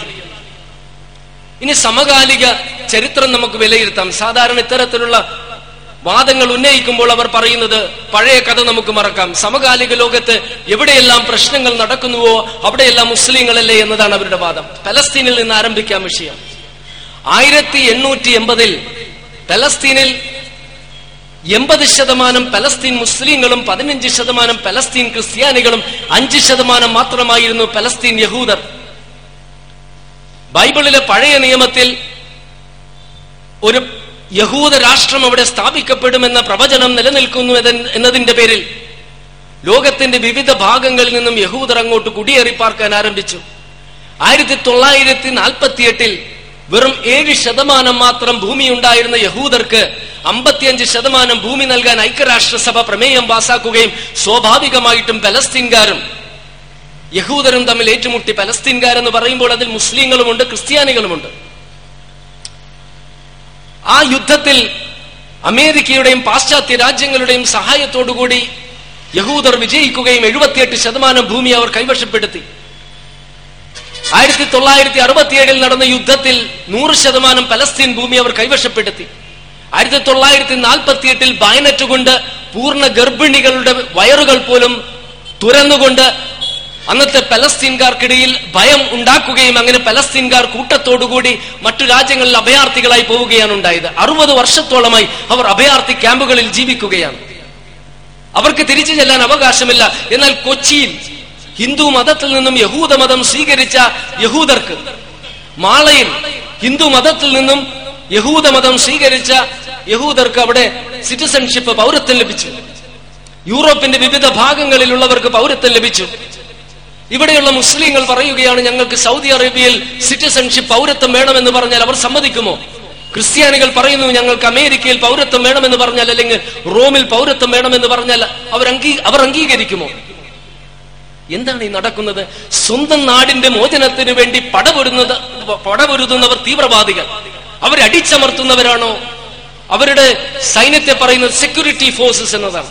അമേരിക്ക പറയുന്നത് ഇസ്രായേലിന് നിങ്ങൾ സുരക്ഷിതത്വം വാഗ്ദാനം നൽകണം. നിങ്ങളുടെ വീട്ടിൽ വന്ന് നിങ്ങളുടെ വീട് ഞാൻ കവർന്നെടുത്തിട്ട് എന്റെ വീട് ചോദിച്ചു കഴിഞ്ഞാൽ എന്നെ അടിച്ചമർത്തുക. എന്നിട്ട് പറയുന്നു ഈ അതിക്രമിച്ച് വീട്ടിൽ കടന്നവർക്ക് വേണ്ട എല്ലാ സെക്യൂരിറ്റിയും നിങ്ങൾ നൽകണം. എന്ത് അനീതിയാണ് ഈ ലോകത്ത് നടക്കുന്നത്? നിങ്ങളൊന്ന് ചിന്തിക്കുക. പലസ്തീന്റെ സ്വാതന്ത്ര്യത്തിന് വേണ്ടി അവർ പടപൊരുതുന്നതിൽ മുസ്ലിങ്ങളുമുണ്ട് ക്രിസ്ത്യാനികളുമുണ്ട്. അവരൊരു ഇസ്ലാം രാഷ്ട്രം സ്ഥാപിക്കാൻ വേണ്ടിയല്ല പടപൊരുതുന്നത് ശരിയത്ത് നിയമത്തിന് അനുസൃതമായിട്ട് ഒരു ഭരണം സ്ഥാപിക്കാനല്ല അവർ സമരം ചെയ്യുന്നത്. മറിച്ച് പലസ്തീൻ നാടിന്റെ മോചനത്തിന് വേണ്ടിയാണ്. ഇതിനെങ്ങനെയാണ് ഇസ്ലാമും പ്രവാചകനും കുറ്റക്കാരനാകുന്നത്? കുറ്റക്കാരാകുന്നത്? ഇനി നമുക്ക് ചെച്ചനിയ എടുക്കാം. റഷ്യയിലെ ചെച്ചനിയ. ചെച്ചനിയ ഒരിക്കലും ഋഷിയുടെ ഭാഗമായിരുന്നില്ല. സാർ ചക്രവർത്തിമാർ ചെച്ചനിയയിലെ സമ്പത്ത് കവർന്നെടുക്കാൻ വേണ്ടി ചെച്ചിനെ പിടിച്ചടക്കി. എഴുപത് വർഷത്തോളം അവരുടെ വിശ്വാസം തകർക്കാൻ ശ്രമിച്ചു. അവരെ പീഡിപ്പിച്ചു. പിന്നീട് ഗോർബച്ചേവിന്റെ കാലഘട്ടത്തിൽ യു എസ് എസ് ആറിൽ റഷ്യയിൽ കമ്മ്യൂണിസം തകരുകയും യെൽസൺ അധികാരത്തിൽ വരികയും ചെയ്തപ്പോൾ റഷ്യയിലെ മറ്റുള്ള സ്ഥലങ്ങൾക്ക് പ്രദേശങ്ങൾക്ക് സ്വാതന്ത്ര്യം ലഭിച്ചു ഉക്രൈന് ലഭിച്ചു ഉസ്ബെക്കിസ്ഥാന് ലഭിച്ചു. ചെച്ചിനെയൊക്കെ നൽകിയില്ല. ആദ്യത്തെ ചെച്ചിനിയൻ യുദ്ധത്തിൽ റഷ്യൻ സൈന്യം പരാജയപ്പെട്ടു. രണ്ടാമത് പുട്ടിന്റെ നേതൃത്വത്തിൽ വീണ്ടും ചെച്ചിനിയെ പിടിച്ചടക്കി. ചെച്ചിനിയിൽ അവർ പടപൊരുതുന്നത് ഒരു ഇസ്ലാമിക രാഷ്ട്രം സ്ഥാപിക്കാനല്ല ശരീരത്തിനനുസൃതമായിട്ട് നിയമം കൊണ്ടുവരാനല്ല മറിച്ച് ചെച്ചിനിയ നാടിന്റെ മോചനത്തിന് വേണ്ടിയാണ്. ആ യുദ്ധത്തിന്റെ പേരിൽ ഇസ്ലാമിനെ എങ്ങനെയാണ് പ്രതിക്കൂട്ടിൽ നിർത്തുവാൻ കഴിയുന്നത്? ഇനി അൾജീരിയയിൽ കുറെ സംഭവങ്ങൾ ഉണ്ടായി അൾജീരിയയിലെ ജനാധിപത്യ സമ്പ്രദായത്തിലൂടെ മുസ്ലിം പേരുള്ള ഒരു രാഷ്ട്രീയ പാർട്ടി അധികാരത്തിൽ വന്നപ്പോൾ അമേരിക്കയും യൂറോപ്പും അത് അംഗീകരിച്ചില്ല. പലസ്തീനിൽ ഹമാസിന്റെ തെരഞ്ഞെടുപ്പ് അമേരിക്കയും യൂറോപ്പും അംഗീകരിച്ചില്ല. ഇതെന്ത് ജനാധിപത്യമാണ്? ഞങ്ങൾ ഇഷ്ടപ്പെടുന്ന രാഷ്ട്രീയ പാർട്ടി അധികാരത്തിൽ വന്നാൽ അത് ജനാധിപത്യം. തങ്ങളുടെ താളത്തിനൊപ്പിച്ച് തുള്ളുന്ന ജന പാർട്ടികൾ അധികാരത്തിൽ വരുന്നത് എങ്കിൽ അത് ജനാധിപത്യമല്ല അത് ഞങ്ങൾ അംഗീകരിക്കില്ല. സ്വാഭാവികമായിട്ടും അവർ ഭീകര പ്രവർത്തനങ്ങൾ നടത്തി. അത് രാഷ്ട്രീയമായ സമരങ്ങളാണ് ഒരിക്കലും ഇസ്ലാമിന്റെ പേരിൽ അത് വരവെക്കുവാൻ പാടുള്ളതല്ല. ഇനി ജമ്മു ആൻഡ് കാശ്മീർ എടുക്കാം നമുക്ക്. ബ്രിട്ടീഷുകാർ എവിടെയെല്ലാം ഭരിച്ചിട്ടുണ്ടോ അവിടുത്തെ ജനങ്ങളെ തമ്മിലടിപ്പിക്കാനുള്ള എന്തെങ്കിലും പ്രശ്നങ്ങൾ അവിടെ അവശേഷിപ്പിച്ചിട്ടുണ്ട്. ഇന്ത്യ പാകിസ്ഥാൻ വിഭജിക്കപ്പെട്ടപ്പോൾ കാശ്മീർ ഒരു സ്വതന്ത്രമായ ഐഡന്റിറ്റിയോടെ അവിടെ നിലനിന്നു. കാശ്മീർ ഭരിക്കുന്ന ഹിന്ദു രാജാവ് അത് ഇന്ത്യയുമായി ലയിപ്പിക്കാൻ തീരുമാനിച്ചു. പാകിസ്ഥാൻ അവിടെ യുദ്ധം ആരംഭിച്ചു. കാശ്മീരിലെ ഒരു പ്രദേശം പാകിസ്ഥാന്റെ കയ്യിലും മറ്റു പ്രദേശം ഇന്ത്യയുടെ കയ്യിലുമായി. എന്നെ സംബന്ധിച്ചിടത്തോളം കാശ്മീർ ഇന്ത്യയുടെ ഭാഗമാകുന്നതാണ് ഞാൻ ഇഷ്ടപ്പെടുന്നത്. കാരണം പാകിസ്ഥാൻ ഒരിക്കലും ഒരു ഇസ്ലാമിക തത്വത്തിനനുസൃതമായിട്ട് ഭരണം നടത്തിയിട്ടുള്ള രാജ്യമല്ല.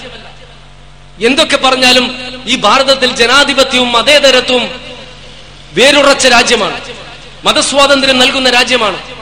അതുകൊണ്ട് തന്നെ വ്യക്തിപരമായിട്ട് എന്നോട് ചോദിച്ചാൽ കാശ്മീർ എപ്പോഴും ഇന്ത്യയുടെ ഭാഗമാകുന്നതാണ് ഞാൻ ആഗ്രഹിക്കുന്നത്.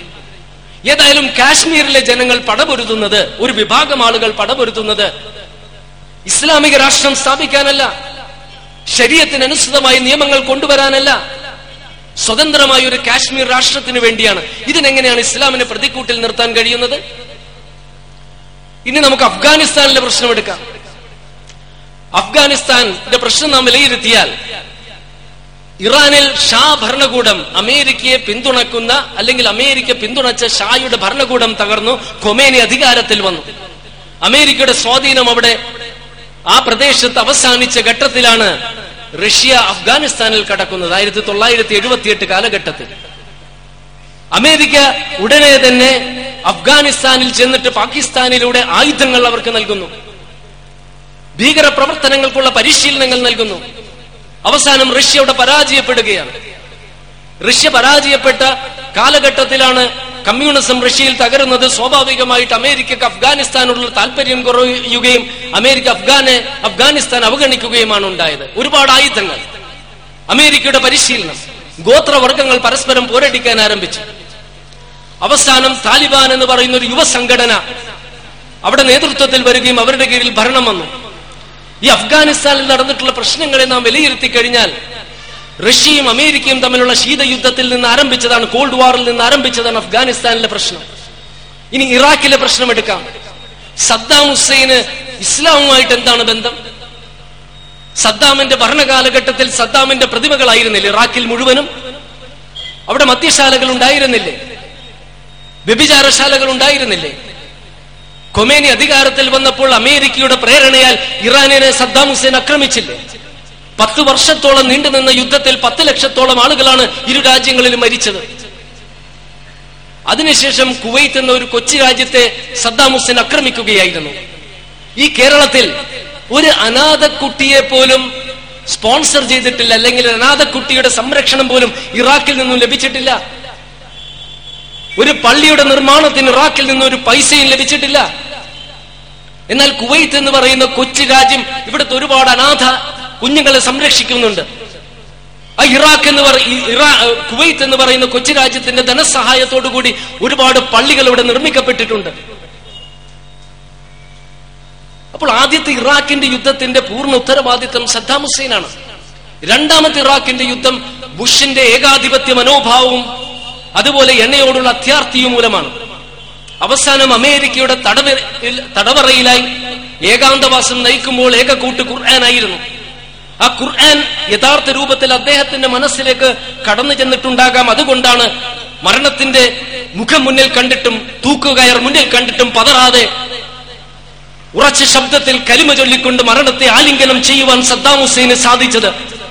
ഒരുപക്ഷെ അള്ളാഹു അദ്ദേഹത്തിന്റെ പാപങ്ങൾ പുറത്തു കൊടുക്കാം അത് മറ്റൊരു കാര്യം.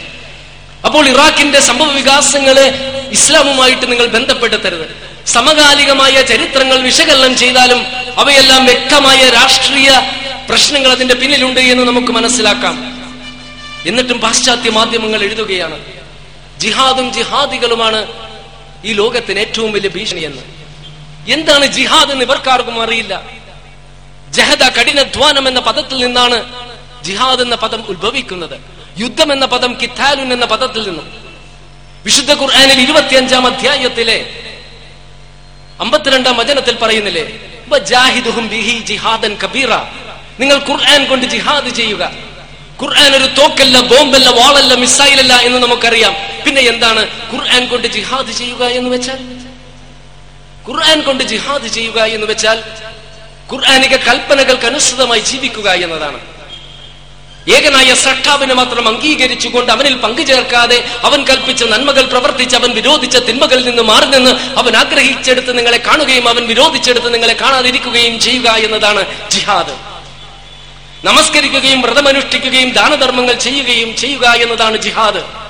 നിരപരാധികളെ വധിക്കാതിരിക്കുക വഞ്ചിക്കാതിരിക്കുക വ്യഭിചരിക്കാതിരിക്കുക മദ്യപിക്കാതിരിക്കുക ചൂതാട്ടത്തിൽ പങ്കെടുക്കാതിരിക്കുക സ്ത്രീകളെ സംബന്ധിച്ച് പരദൂഷണം പറയാതിരിക്കുക അളവ് തൂക്കത്തിൽ വ്യതിയാനം വരുത്താതിരിക്കുക കൃത്രിമക്ഷാമം ഉണ്ടാക്കാതിരിക്കുക അഹങ്കാരത്തോടെ ഭൂമിയിൽ നടക്കാതിരിക്കുക. അയൽക്കാരൻ പട്ടിണി കിടക്കുമ്പോൾ വയർ നിറച്ചുണ്ണാതെ ഭക്ഷണം തന്നെ അയൽക്കാരൻ നൽകുക ഇതെല്ലാമാണ് ജിഹാദ്. ഈ ജിഹാദിനെ എന്തിനാണ് ആളുകൾ എതിർക്കുന്നത്? ഈ ജിഹാദിനെ എതിർക്കുന്നത് നന്മയെ എതിർക്കുന്നതിന് തുല്യമാണ്. എന്നാൽ ജിഹാദിന്റെ മറ്റൊരു വശമുണ്ട്. നിങ്ങളുടെ ജീവൻ ആരെങ്കിലും കവർന്നെടുക്കാൻ വന്നാൽ നിങ്ങളുടെ സമ്പത്ത് കവർന്നെടുക്കാൻ വന്നാൽ നിങ്ങളുടെ വിശ്വാസമനുസരിച്ച് നിങ്ങളെ ജീവിക്കാൻ അനുവദിക്കാതിരുന്നാൽ പ്രതിരോധിക്കാം. ഇതും ജിഹാദിന്റെ ഒരു ഭാഗമാണ്. ഈ അവക അതാണ് വിശുദ്ധ ഖുർആൻ. ഇരുപത്തിരണ്ടാം അധ്യായത്തിലെ മുപ്പത്തി ഒമ്പതാം വചനത്തിൽ പറയുന്നില്ലേ ഉദിനലില്ലതീന യുക്കാത്തലൂന നബി അന്നഹും ദുലിമു എന്ന് തുടങ്ങുന്ന വചനങ്ങൾ. അള്ളാഹു അവർ യുദ്ധത്തിന് വിധേയരായതുകൊണ്ടും അക്രമത്തിന് വിധേയരായതുകൊണ്ടും യുദ്ധം ചെയ്യാൻ പ്രതിരോധിക്കാൻ അനുവാദം നൽകിയിരിക്കുന്നു. അള്ളാഹു അവന് അവരെ സഹായിക്കാൻ കെൽപ്പുള്ളവനാണ്. ഞങ്ങളുടെ രക്ഷിതാവ് അള്ളാഹു ആണ് എന്ന് പറഞ്ഞതിന്റെ പേരിൽ അവർ വീടുകളിൽ നിന്നും അടിച്ചോടിക്കപ്പെട്ടിരിക്കുന്നു. ഈ അവകാശത്തെ എതിർക്കുന്നവർ ഏത് അവകാശത്തെയാണ് എതിർക്കുന്നത്? ഇന്ത്യൻ പീനൽ കോഡ് നമുക്ക് അവകാശം നൽകുന്നുണ്ട്. ലോകത്തിലെയുള്ള എല്ലാ പീനൽ നിയമങ്ങളും നമുക്ക് അവകാശം നൽകുന്നുണ്ട്. സ്വയരക്ഷക്ക് പ്രതിരോധിക്കാനുള്ള അവകാശം. ഉദാഹരണത്തിന് കുറച്ച് വർഷങ്ങൾക്ക് മുൻപ് ഒരു ബന്ദ് ദിനത്തിൽ ബന്ദ് അനുകൂലികൾ ഒരു ഫാക്ടറി ആക്രമിക്കുകയും തോക്കെടുത്ത് പിതാവും മകനും കൂടി വെടിവെച്ചപ്പോൾ രണ്ടാളുകൾ മരിച്ചു. സുപ്രീം കോടതി അവരെ വെറുതെ വിട്ടു. കാരണം ജീവൻ രക്ഷിക്കാൻ സമ്പത്ത് രക്ഷിക്കാൻ സംരക്ഷിക്കാനാണ് അവർ പ്രതിരോധിച്ചത്. അപ്പോൾ ഖുർആൻ നൽകുന്ന ഈ അവകാശം തെറ്റാണ് എങ്കിൽ ഇന്ത്യൻ പീനൽ കോഡ് നൽകുന്ന right to defend one's own life and one's own property ജീവനും സമ്പത്തും സംരക്ഷിക്കാനുള്ള അവകാശം തെറ്റാണ് എന്ന് പറയണം. യുദ്ധം ചെയ്യാൻ മടിച്ചു നിന്ന അർജുനനോട് ശ്രീകൃഷ്ണൻ ഭഗവത്ഗീതയിലെ രണ്ടാം അധ്യായത്തിലെ മുപ്പത്തിയേഴാം വചനത്തിൽ കൽപ്പിക്കുന്നില്ലേ? ഹതോവ പ്രാപ്സസി സ്വർഗം ജിതോവ ബോക്ഷസേ മഹി തസ്മാതുത്തിഷ്ട കൗന്തേയ യുദ്ധായ കൃത നിശ്ചയ. അർജുന നീ കൊല്ലപ്പെട്ടാൽ നിനക്ക് സ്വർഗം ലഭിക്കും. വിജയിക്കുകയാണ് എങ്കിൽ രാജ്യം അനുഭവിക്കാം. രണ്ടാണെങ്കിലും എഴുന്നേൽക്കു കുന്തി പുത്ര യുദ്ധം ചെയ്യാൻ. പാണ്ഡവർക്ക് അധികാരം തിരിച്ചു നൽകാൻ ശ്രീകൃഷ്ണന്റെ നേതൃത്വത്തിൽ യുദ്ധം ചെയ്തതിനെ ന്യായീകരിക്കുന്ന ആളുകളാണ് ജീവനും വിശ്വാസവും സമ്പത്തും സംരക്ഷിക്കാൻ ഇസ്ലാം നൽകിയ അവകാശം തെറ്റാണ് എന്ന് പറയുന്നത്. ഭാര്യയെ രക്ഷിക്കാൻ ശ്രീരാമൻ നടത്തിയ യുദ്ധത്തെ ന്യായീകരിക്കുന്നവരാണ് ജീവൻ രക്ഷിക്കാൻ ഇസ്ലാം നൽകുന്ന അവകാശം തെറ്റാണ് എന്ന് വ്യാഖ്യാനിക്കുന്നത്.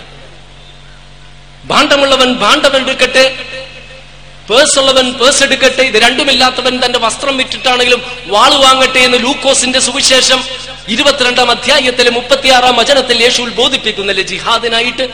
ഇതിനെ അനുകൂലിക്കുന്നവരാണ്. ജീവനും സമ്പത്തും വിശ്വാസവും സംരക്ഷിക്കാൻ ഇസ്ലാം നൽകുന്ന അവകാശത്തെ തെറ്റാണ് എന്ന് പറയുന്നത്. നാം ജീവിതത്തിൽ സ്നേഹിക്കേണ്ട സന്ദർഭങ്ങളുണ്ട് വെറുക്കേണ്ട സന്ദർഭങ്ങളുണ്ട് ശക്തി പ്രയോഗിക്കേണ്ട സന്ദർഭങ്ങളുണ്ട് ശക്തി പ്രയോഗിക്കാൻ പാടില്ലാത്ത സന്ദർഭങ്ങളുണ്ട്. ഒരു പെൺകുട്ടി ബലാത്സംഗത്തിന് ഇരയാകുന്നു. ആ ബലാത്സംഗം എന്ന പ്രവൃത്തിയെ നിങ്ങൾ സ്നേഹിക്കുന്നുവെങ്കിൽ ആ സാഹചര്യത്തിൽ സ്നേഹം തിന്മയാണ് നന്മയല്ല. ആ ബലാത്സംഗം എന്ന പ്രവൃത്തിയെ നിങ്ങൾ വെറുക്കുന്നുവെങ്കിൽ ആ സാഹചര്യത്തിൽ വെറുപ്പ് നന്മയാണ് തിന്മയല്ല. ആ പെൺകുട്ടിയെ രക്ഷിക്കാൻ നിങ്ങൾ ശക്തി പ്രയോഗിക്കുന്നില്ല എങ്കിൽ നിങ്ങൾ ശക്തി പ്രയോഗിക്കാതിരിക്കുന്നത് അഹിംസ ആ സാഹചര്യത്തിൽ തിന്മയാണ് നന്മയല്ല. മറിച്ച് ആ പെൺകുട്ടിയെ രക്ഷിക്കാൻ നിങ്ങൾ ശക്തി പ്രയോഗിക്കുന്നുവെങ്കിൽ ആ സാഹചര്യത്തിൽ ശക്തി പ്രയോഗിക്കുന്നത് നന്മയാണ് തിന്മയല്ല. അപ്പോൾ ശക്തി പ്രയോഗിക്കാതിരിക്കുന്നത് തിന്മയാകുന്ന സന്ദർഭങ്ങളുണ്ട്. ശക്തി പ്രയോഗിക്കുന്നത് നന്മയാകുന്ന സന്ദർഭങ്ങളുണ്ട്. അതുകൊണ്ട് തന്നെയാണ് വിശുദ്ധ ഖുർആൻ നാൽപ്പത്തി ഒന്നാം അധ്യായത്തിലെ മുപ്പത്തി നാലാം വചനത്തിൽ പറയുന്നില്ലേ വല ഹസനത്തു വല ഇത്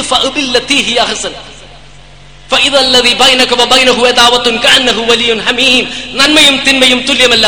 തിന്മയെ തിന്മയെ നന്മ കൊണ്ട് നേരിട്ടാൽ നിന്റെ കഠിന ശത്രു പോലും നിന്റെ ആത്മമിത്രമായി തീരുമെന്ന് പഠിപ്പിച്ച ഖുർആൻ തന്നെ പ്രതിരോധിക്കാനുള്ള അവകാശം നൽകുന്നത്. അതുകൊണ്ട് തന്നെയാണ് ശക്തനായ പ്രതിയോഗിയെ മലർത്തി അടിക്കുന്നവനല്ല ധീരൻ. മറിച്ച് തിളച്ചു പൊങ്ങുന്ന കോപത്തെ തളച്ചു നിർത്തുന്നവനാണ് ധീരൻ എന്ന് പഠിപ്പിച്ച നബിസല്ലാഹു അലൈഹി വസ്ല്ലം തന്നെ അതിക്രമം കൺമുൻപിൽ കണ്ടാൽ പറ്റുമെങ്കിൽ കൈകൊണ്ട് തടയണമെന്നും അത് സാധിക്കുന്നില്ല എങ്കിൽ നാവുകൊണ്ട് എതിർക്കണമെന്നും അതും പറ്റുന്നില്ല എങ്കിൽ മനസ്സുകൊണ്ടെങ്കിലും വെറുക്കണമെന്നും പഠിപ്പിച്ചത്. ഈ മഹത്തായ ജിഹാദിനെ തെറ്റായിട്ട് വ്യാഖ്യാനിക്കാനുള്ള സാഹചര്യങ്ങൾ ഒരുക്കിയ ന്യൂനപക്ഷത്തിൽ ന്യൂനപക്ഷമായ മുസ്ലിം പേരുള്ള ഭീകരവാദികളോട് മുസ്ലിങ്ങളായ നമുക്ക് ഒരുപാട് ചോദ്യങ്ങൾ ചോദിക്കാനുണ്ട്. നിങ്ങൾ നടത്തിയിട്ടുള്ള ഭീകരാക്രമങ്ങളിൽ എത്രമാത്രം രക്തമാണ് ചീന്തിയിട്ടുള്ളത്? എത്രമാത്രം നിരപരാധികളാണ് വധിക്കപ്പെട്ടിട്ടുള്ളത്? എത്ര മാതാപിതാക്കൾക്കാണ് സന്താനങ്ങൾ നഷ്ടപ്പെട്ടിട്ടുള്ളത്? എത്ര പൈതങ്ങളാണ് അനാഥരാക്കപ്പെട്ടിട്ടുള്ളത്? എത്ര സ്ത്രീകളാണ് വിധവകളാക്കപ്പെട്ടിട്ടുള്ളത്? എത്ര ആളുകൾക്കാണ് അംഗവൈകല്യം സംഭവിച്ചിട്ടുള്ളത്? എത്ര ഭവനങ്ങളാണ് തകർക്കപ്പെട്ടിട്ടുള്ളത്? എത്ര ആളുകളുടെ ജീവിതോപാധികളാണ് നശിപ്പിക്കപ്പെട്ടിട്ടുള്ളത്? എത്ര ആളുകളുടെ സ്വപ്നങ്ങളും സങ്കല്പങ്ങളും ആഗ്രഹങ്ങളും അഭിലാഷങ്ങളുമാണ് ചാമ്പലാക്കപ്പെട്ടിട്ടുള്ളത്? ഈ ചോദ്യങ്ങൾക്കുള്ള ഉത്തരം അള്ളാഹുവിന്റെ സന്നിധിയിൽ നിങ്ങൾ നൽകേണ്ടതായി തന്നെ വരും. പതിനായിരക്കണക്കിന് മയ്യത്തുകളുടെ ചുമടും താങ്ങി ഒരുപാട് നിരപരാധികളുടെ രക്തപ്പുഴയിൽ നീന്തി താങ്ങും തണലുമാകാമായിരുന്ന സന്താനങ്ങൾ നഷ്ടപ്പെട്ട മാതാപിതാക്കളുടെ കണ്ണുനീരിൽ കുളിച്ച് ഭർത്താക്കന്മാർ നഷ്ടപ്പെട്ട് വേർപാടിന്റെ നൊമ്പരങ്ങളുമായി കാലം കഴിച്ചു കൂട്ടേണ്ടി വരുന്ന വിധവകളുടെയും മാതാപിതാക്കളുടെ ലാളനയും സംരക്ഷണവും നഷ്ടപ്പെട്ട സന്താനങ്ങളുടെ ശാപവും പേരി ശാപവും പേറി പരലോകത്ത് അള്ളാഹുവിനെ കണ്ടുമുട്ടുന്നത് നിങ്ങൾ ഭയക്കുന്നില്ലേ? നമുക്ക് അവരോട് ചോദിക്കാനുണ്ട്. അള്ളാഹുവിന്റെ സം- വിചാരണ വേളയിൽ അള്ളാഹുവിന്റെ മുൻപിൽ വെച്ച് വിശുദ്ധ ഖുർആൻ നിങ്ങൾക്ക് അനുകൂലമായി സാക്ഷി പറയുമെന്ന് കരുതിയാൽ ഭീകരതക്കും തീവ്രവാദത്തിനും എതിരെയുള്ള ഖുർആാനിക വചനങ്ങൾ നിങ്ങൾക്കെതിരെയുള്ള ശക്തമായ തെളിവുകളായിരിക്കും. വിദ്യാലയങ്ങളിലേക്ക് പോകുന്ന വിദ്യാർത്ഥികൾക്ക് നേരെ നിങ്ങൾ നിറയൊഴിച്ചിട്ടില്ലേ? അങ്ങാടിയിൽ സാധനം വാങ്ങാൻ കൂട്ടമായി നിന്ന് നിന്നിരുന്നവരുടെ ഇടയിൽ പോയി നിങ്ങളുടെ ആളുകൾ സ്വയം ബോംബുകളായി പൊട്ടിത്തെറിച്ചിട്ടില്ലേ? ആരാധനാലയങ്ങളിൽ പ്രാർത്ഥിച്ചുകൊണ്ടിരിക്കുന്നവർക്കിടയിൽ നിങ്ങൾ ബോംബ് സ്ഫോടനങ്ങൾ നടത്തിയിട്ടില്ലേ? ഇങ്ങനെ ആരാധനാലയങ്ങളും വിദ്യാലയങ്ങളും അങ്ങാടികളും പൊതുസ്ഥലങ്ങളും ആശുപത്രികളും രക്തപങ്കിലമാക്കാൻ എന്ത് അവകാശമാണ് നിങ്ങൾക്കെന്ന ചോദ്യം ഉയരുമ്പോൾ അള്ളാഹുവിന്റെ സന്നിധിയിൽ നബി സല്ലല്ലാഹു അലൈഹി വസല്ലം നിങ്ങൾക്ക് അനുകൂലമായി സാക്ഷി പറയുമെന്ന് കരുതിയാൽ നിങ്ങൾക്ക് തെറ്റിയിരിക്കുന്നു. മനുഷ്യരോട് കാരുണ്യം കാണിക്കാത്തവരോട് അള്ളാഹുവും കാരുണ്യം കാണിക്കില്ലെന്നും ഭൂമിയിലുള്ളവരോട് നിങ്ങൾ കാരുണ്യം കാണിക്കൂ. ആകാശത്തിലുള്ളവൻ നിങ്ങളോട് കാരുണ്യം കാണിക്കുമെന്നെല്ലാമുള്ള പ്രവാചക വചനങ്ങൾ നിങ്ങൾക്കെതിരെയുള്ള ശക്തമായ തെളിവുകളായിരിക്കും കാരണം നിരപരാധികളെ കൊന്നൊടുക്കുന്നതിൽ എവിടെയാണ് ദയയുള്ളത്? സ്ത്രീകളെ വിധവകളാക്കുന്നതിൽ എവിടെയാണ് കാരുണ്യമുള്ളത്? കുഞ്ഞുങ്ങളെ അനാഥരാക്കുന്നതിൽ എവിടെയാണ് സഹാനുഭൂതിയുള്ളത്? ഭീകര പ്രവർത്തനങ്ങളിൽ എവിടെയാണ് അനുകമ്പയുള്ളത്? സ്വയം പൊട്ടിത്തെറിക്കുന്ന മനുഷ്യ ബോംബുകളായി തീരാൻ യുവാക്കളെ പ്രേരിപ്പിക്കാൻ നിങ്ങൾക്ക് എന്ത് അവകാശമാണുള്ളത്? നിങ്ങൾ നിങ്ങളെ തന്നെ വധിക്കരുതെന്ന വിശുദ്ധ ഖുർആനിലെ നാലാം അധ്യായത്തിൽ ഇരുപത്തിയൊമ്പതാം വചനം നിങ്ങൾക്ക് എങ്ങനെ മറക്കുവാൻ കഴിഞ്ഞു? സത്യത്തിനും നീതിക്കും ധർമ്മത്തിനും വേണ്ടിയുള്ള പോരാട്ടങ്ങളിൽ രക്തസാക്ഷിയായാൽ സ്വർഗം ലഭിക്കുമെന്ന അള്ളാഹുവിന്റെ വാഗ്ദാനം നിലനിൽക്കെ തന്നെ അങ്ങനെ പോരാടിയിരുന്ന ഒരു മനുഷ്യന് പരിക്കേറ്റപ്പോൾ വേദന സഹിക്കാതെ വാൾ തന്റെ വയറിലേക്ക് കുത്തിയിറക്കി സ്വയം മരിച്ചതിന്റെ പേരിൽ അയാൾ നരകാർഹനാണെന്ന് പഠിപ്പിച്ച പ്രവാചകന്റെ വാക്കുകൾ നിങ്ങൾക്ക് എങ്ങനെ വിസ്മരിക്കാൻ കഴിഞ്ഞു? മലമുകളിൽ നിന്നും ചാടി മരിക്കുന്നവൻ നരകത്തിലാണെന്നും അവിടെ വെച്ച് അയാൾ ഉയരങ്ങളിൽ നിന്നും നിരന്തരം ചാടിക്കൊണ്ടിരിക്കുമെന്നും വിഷം കഴിച്ച് മരിക്കുന്നവൻ നരകത്തിൽ വെച്ച് നിരന്തരം വിഷം കഴിച്ചു കൊണ്ടിരിക്കുമെന്നും ശരീരത്തിലേക്ക് മൂർച്ചയേറിയ ആയുധം തളച്ച് കയറ്റി ആത്മഹത്യ ചെയ്യുന്നവൻ നരകത്തിൽ വെച്ച് നിരന്തരം ആയുധങ്ങൾ ശരീരത്തിലേക്ക് കുത്തിയിറക്കിക്കൊണ്ടിരിക്കുമെന്നും അങ്ങനെ ഇഹലോകത്ത് ഏത് രീതിയിലാണോ മരിച്ചത് അത് നരകത്തിൽ വെച്ച് പരലോകത്ത് ഇങ്ങനെ ആവർത്തിച്ചു കൊണ്ടിരിക്കുമെന്നും അസഹ്യമായ വേദന നിരന്തരം അനുഭവിച്ചു കൊണ്ടിരിക്കുമെന്ന പ്രവാചകന്റെ മുന്നറിയിപ്പുകൾ വിസ്മരിച്ചുകൊണ്ടല്ലേ നരകത്തിൽ നിരന്തരം പൊട്ടിത്തെറിക്കുന്ന ഭയാനകമായ അവസ്ഥയിലേക്ക് യുവാക്കളെ നിങ്ങൾ തള്ളിവിട്ടത്? ഈ ഭീകര പ്രവർത്തനങ്ങൾ കൊണ്ട് എന്ത് നേട്ടമാണ് നിങ്ങൾ കൈവരിച്ചത്? നിങ്ങളുടെ അതിക്രമങ്ങൾക്ക് വിധേയരായവരിൽ ഭൂരിപക്ഷവും മുസ്ലിങ്ങളല്ലേ? മുസ്ലിങ്ങളെ വിചാരണയില്ലാതെ തടവിലാക്കാനും അവരെ ഭീകരവാദികളായി ചിത്രീകരിക്കാനും മുസ്ലിം സ്ത്രീകളെ ബലാത്സംഗം ചെയ്യാനും മുസ്ലിങ്ങളുടെ സമ്പത്ത് കവർന്നെടുക്കാനും മുസ്ലിം ഭൂരിപക്ഷ രാജ്യങ്ങൾ ആക്രമിക്കുവാനും മുസ്ലിങ്ങൾ വെറുക്കുന്ന ഭരണാധികാരികൾക്ക് നിങ്ങൾ സുവർണാവസരം നൽകിയില്ലേ? അനാഥകളെ സംരക്ഷിക്കാനും അള്ളാഹുവിന്റെ ഭവനങ്ങൾ പണിയാനും മധ്യേഷ്യൻ രാജ്യങ്ങളിൽ നിന്നും ധനസഹായമായി സഖാത്തും സദക്കയുമായി നൽകിയിരുന്ന പണമല്ലേ ഭീകരതക്കുള്ള ഫണ്ട് എന്ന നിലയിൽ നിർത്തലാക്കിക്കുവാൻ നിങ്ങളുടെ പ്രവർത്തനങ്ങൾ കാരണമാക്കിയത്? അമേരിക്കയിലേക്കും യൂറോപ്പിലേക്കും കുടിയേറി പാർക്കാൻ സ്വപ്നം കണ്ടിരുന്ന പതിനായിരക്കണക്കിന് മുസ്ലിം യുവാക്കളുടെ സ്വപ്നങ്ങൾ നിങ്ങൾ ചാമ്പലാക്കിയില്ലേ? അതുപോലെ തന്നെ അമേരിക്കയിലും യൂറോപ്പിലും ഇസ്ലാമിന് ഉണ്ടായിക്കൊണ്ടിരുന്ന മുന്നേറ്റത്തെ താൽക്കാലികമായിട്ട് തടയിടാനും തടസ്സം സൃഷ്ടിക്കാനും ഇസ്ലാമിനെയും പ്രവാചകനെയും ഖുർആാനെയും തെറ്റിദ്ധരിപ്പിക്കുവാനും നിങ്ങളുടെ പ്രവർത്തനങ്ങൾ കാരണമാക്കിയില്ലേ? ഈ ചോദ്യങ്ങൾ നാം അവരോട് ചോദിക്കേണ്ടിയിരിക്കുന്നു. ന്യൂനപക്ഷത്തിൽ ന്യൂനപക്ഷമായ മുസ്ലിം പേരുള്ള ആളുകൾ ചെയ്തു കൂട്ടുന്ന ഈ അതിക്രമങ്ങൾ കാരണം എത്രമാത്രം പീഡനമാണ് മുസ്ലിങ്ങൾ അനുഭവിക്കുന്നത്. നിങ്ങളൊന്ന് മനസ്സിലാക്കണം അമേരിക്കയിൽ രണ്ട് രീതിയിലായിരുന്നു ഇസ്ലാമിന് വളർച്ചയുണ്ടായിരുന്നത്. ഒന്ന് കുടിയേറി പാർക്കുമായിരുന്നു. ലോകത്തിന്റെ വിവിധ ഭാഗങ്ങളിൽ നിന്ന് ലക്ഷക്കണക്കിന് മുസ്ലിങ്ങൾ. അതുപോലെ തന്നെ ഇസ്ലാം സ്വീകരിച്ചവരുമുണ്ട് അമേരിക്കയിൽ. ഏകദേശം ഇരുപത്തയ്യായിരം ആളുകൾ ഓരോ വർഷം ഇസ്ലാം സ്വീകരിക്കുന്നു എന്നതാണ് കണക്കാക്കപ്പെടുന്നത്. ഇസ്ലാം മിക പ്രബോധനമാണ് ഇവർ നടത്തിയിരുന്നത് എങ്കിൽ ഒരു അഞ്ച് ശതമാനം വോട്ടർമാരെ നമുക്ക് അമേരിക്കയിൽ ഉണ്ടാക്കാൻ കഴിഞ്ഞിരുന്നുവെങ്കിൽ അമേരിക്കൻ പ്രസിഡന്റ് ആരാകുമായിരുന്നുവെന്ന് മുസ്ലിങ്ങളായ നമുക്ക് തീരുമാനിക്കുവാൻ സാധിക്കുമായിരുന്നു. ആദ്യമായിട്ട് പ്രസിഡന്റ് ബുഷ് ലോകം സമകാലിക ലോകം കണ്ട ഏറ്റവും ക്രൂരനായ ആ തീവ്രവാദി ഉണ്ടല്ലോ ഭീകരവാദി. അധികാരത്തിൽ വന്നത് നൂറ്റി ചില്ലാൻ വോട്ടുകളുടെ ഭൂരിപക്ഷത്തോടു കൂടിയാണ്.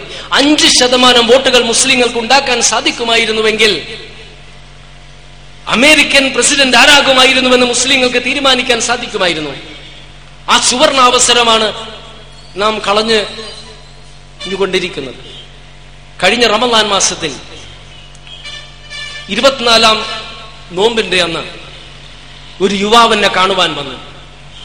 എഞ്ചിനീയറിംഗ് ബിരുദമുള്ള ഒരു യുവാവ് മനു സാൻ ജോസ്. അദ്ദേഹം കുവൈത്തിലെ ധനികരായ മാതാപിതാക്കളുടെ ഏകമകൻ ആദ്യം എസ് എഫ് ഐയുമായി ബന്ധപ്പെട്ട് പ്രവർത്തിച്ചു. തിരുവനന്തപുരത്ത് പഠിക്കുമ്പോൾ പെന്തക്കോസ് സഭയുമായി ചേർന്ന് അതിൽ പ്രവർത്തിച്ചു. ബൈബിളിനെ സംബന്ധിച്ച് കൂടുതൽ പഠിച്ചപ്പോൾ അദ്ദേഹത്തിന്റെ മനസ്സിൽ ബൈബിളിനെ സംബന്ധിച്ച് സംശയങ്ങളുണ്ടായി. അങ്ങനെ ഇന്റർനെറ്റിലൂടെ വ്യത്യസ്ത മതങ്ങളെ സംബന്ധിച്ച് പഠിക്കുകയും ഇസ്ലാമാണ് ശരിയായ മതം എന്ന് അദ്ദേഹത്തിന് തോന്നുകയും ചെയ്തു. ഈ സന്ദർഭത്തിലാണ് കോഴിക്കോട് എഞ്ചിനീയറിംഗ് കോളേജിൽ പഠിക്കാൻ ചേരുന്നതും അതിന്റെ അടുത്ത് കാപ്പാട് കടപ്പുറം അല്ലെ? കാപ്പാട് കാപ്പാട് കടപ്പുറത്ത് കുളിക്കാൻ പോയ സന്ദർഭത്തിൽ വെള്ളത്തിൽ മുങ്ങി മരിക്കുന്ന ഒരു ഘട്ടമുണ്ടായി. മരണം മുന്നിൽ കണ്ട സന്ദർഭത്തിൽ അതുവരെയും യേശു എന്ന് വിളിച്ചിരുന്ന ഈ യുവാവ് അറിയാതെ അള്ളാഹു എന്ന് വിളിച്ചു. ഈ സന്ദർഭത്തിലാണ് കൂട്ടുകാർ ചങ്ങല കൈകൾ കോർത്ത് ചങ്ങലയുണ്ടാക്കി മുങ്ങി താഴ്ന്നുകൊണ്ടിരിക്കുന്ന ഈ മനു സാം ജോസിനെ അവിടെ നിന്ന് രക്ഷിക്കുന്നത് രക്ഷപ്പെട്ട ശേഷം മരണത്തെ സംബന്ധിച്ച ചിന്ത ആ യുവാവിന്റെ മനസ്സിലുണ്ടായി. ആഹാരത്തിനെ സംബന്ധിച്ച ചിന്ത. പരലോകത്തെ സംബന്ധിച്ച് വ്യക്തമായി നിർദ്ദേശിക്കുന്ന ഇസ്ലാമാണ് എന്ന മതം ഇസ്ലാമാണ് എന്ന അദ്ദേഹത്തിന്റെ തിരിച്ചറിവുണ്ടായിരുന്നു. കുവൈത്തിൽ വെച്ച് ഇസ്ലാം മതം സ്വീകരിച്ചു. പിന്നീട് ഇവിടെ എറണാകുളത്ത് ക്രോംപ്റ്റൺ ഗ്രീവ്സിൽ ഉയർന്ന തസ്തികയിൽ ജോലി ചെയ്യുന്ന സന്ദർഭത്തിൽ എറണാകുളത്തെ വൈറ്റിലയിലുള്ള സലഫി മസ്ജിദിൽ നമസ്കരിക്കാൻ വന്നു. മുകളിലെ നിഷഫ് ട്രൂത്തിന്റെ ഓഫീസിൽ നിന്ന് ബുക്ക് പുസ്തകങ്ങൾ എടുത്ത് വായിക്കുമായിരുന്നു. ബിലാൽ എന്ന പേര് അദ്ദേഹം സ്വീകരിച്ചു. എന്നെ കാണുവാൻ വന്നതിനൊരു ഉദ്ദേശമുണ്ടായിരുന്നു. ഏത് സന്ദർഭത്തിൽ മാതാപിതാക്കൾ ബലമായി തന്നെ പിടിച്ചു കൊണ്ടുപോകാനുള്ള സാഹചര്യമുണ്ട്. എന്ത് ചെയ്യണം? ഞാൻ അദ്ദേഹത്തോട് പറഞ്ഞു അങ്ങനെ ഒരു സാഹചര്യം എനിക്ക് തോന്നുന്നില്ല. അദ്ദേഹം പറഞ്ഞു എനിക്ക് ഭയമാണ്. അതുകൊണ്ട് പള്ളിയിലാണ് ഞാൻ താമസിക്കുന്നത്.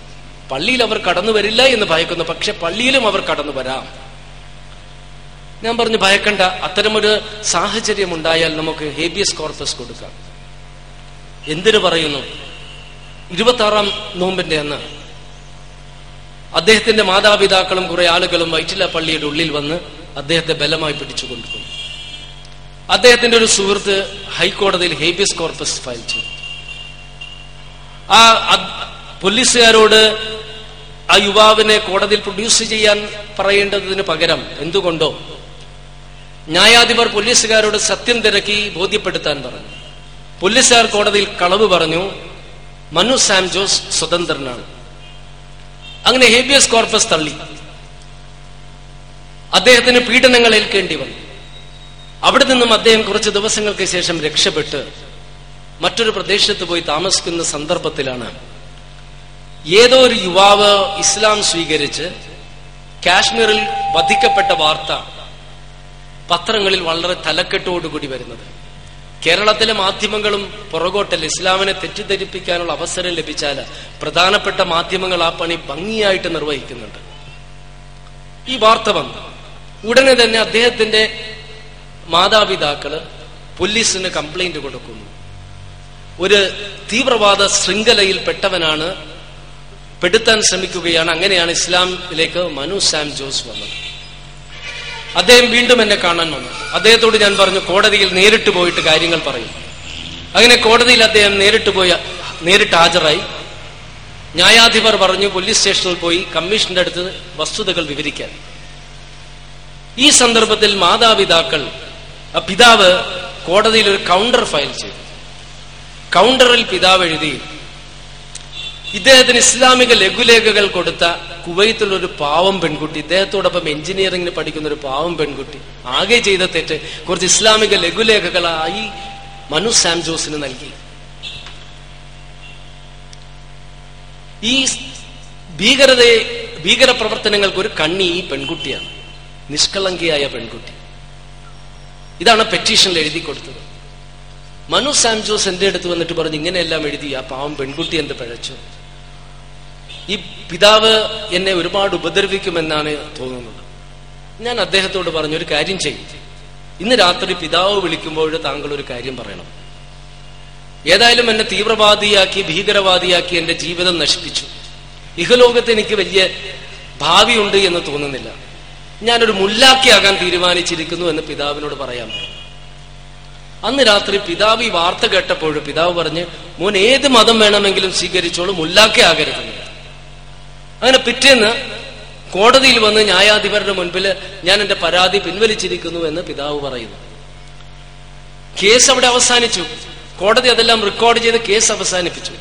ഗൂഢമായ ഉദ്ദേശത്തോടുകൂടി പിറ്റേന്ന് കേരളത്തിലെ പ്രധാനപ്പെട്ട മാധ്യമങ്ങൾ നിങ്ങളിൽ പലരും വായിച്ചു കാണും. വാർത്ത പ്രസിദ്ധീകരിക്കുന്നു.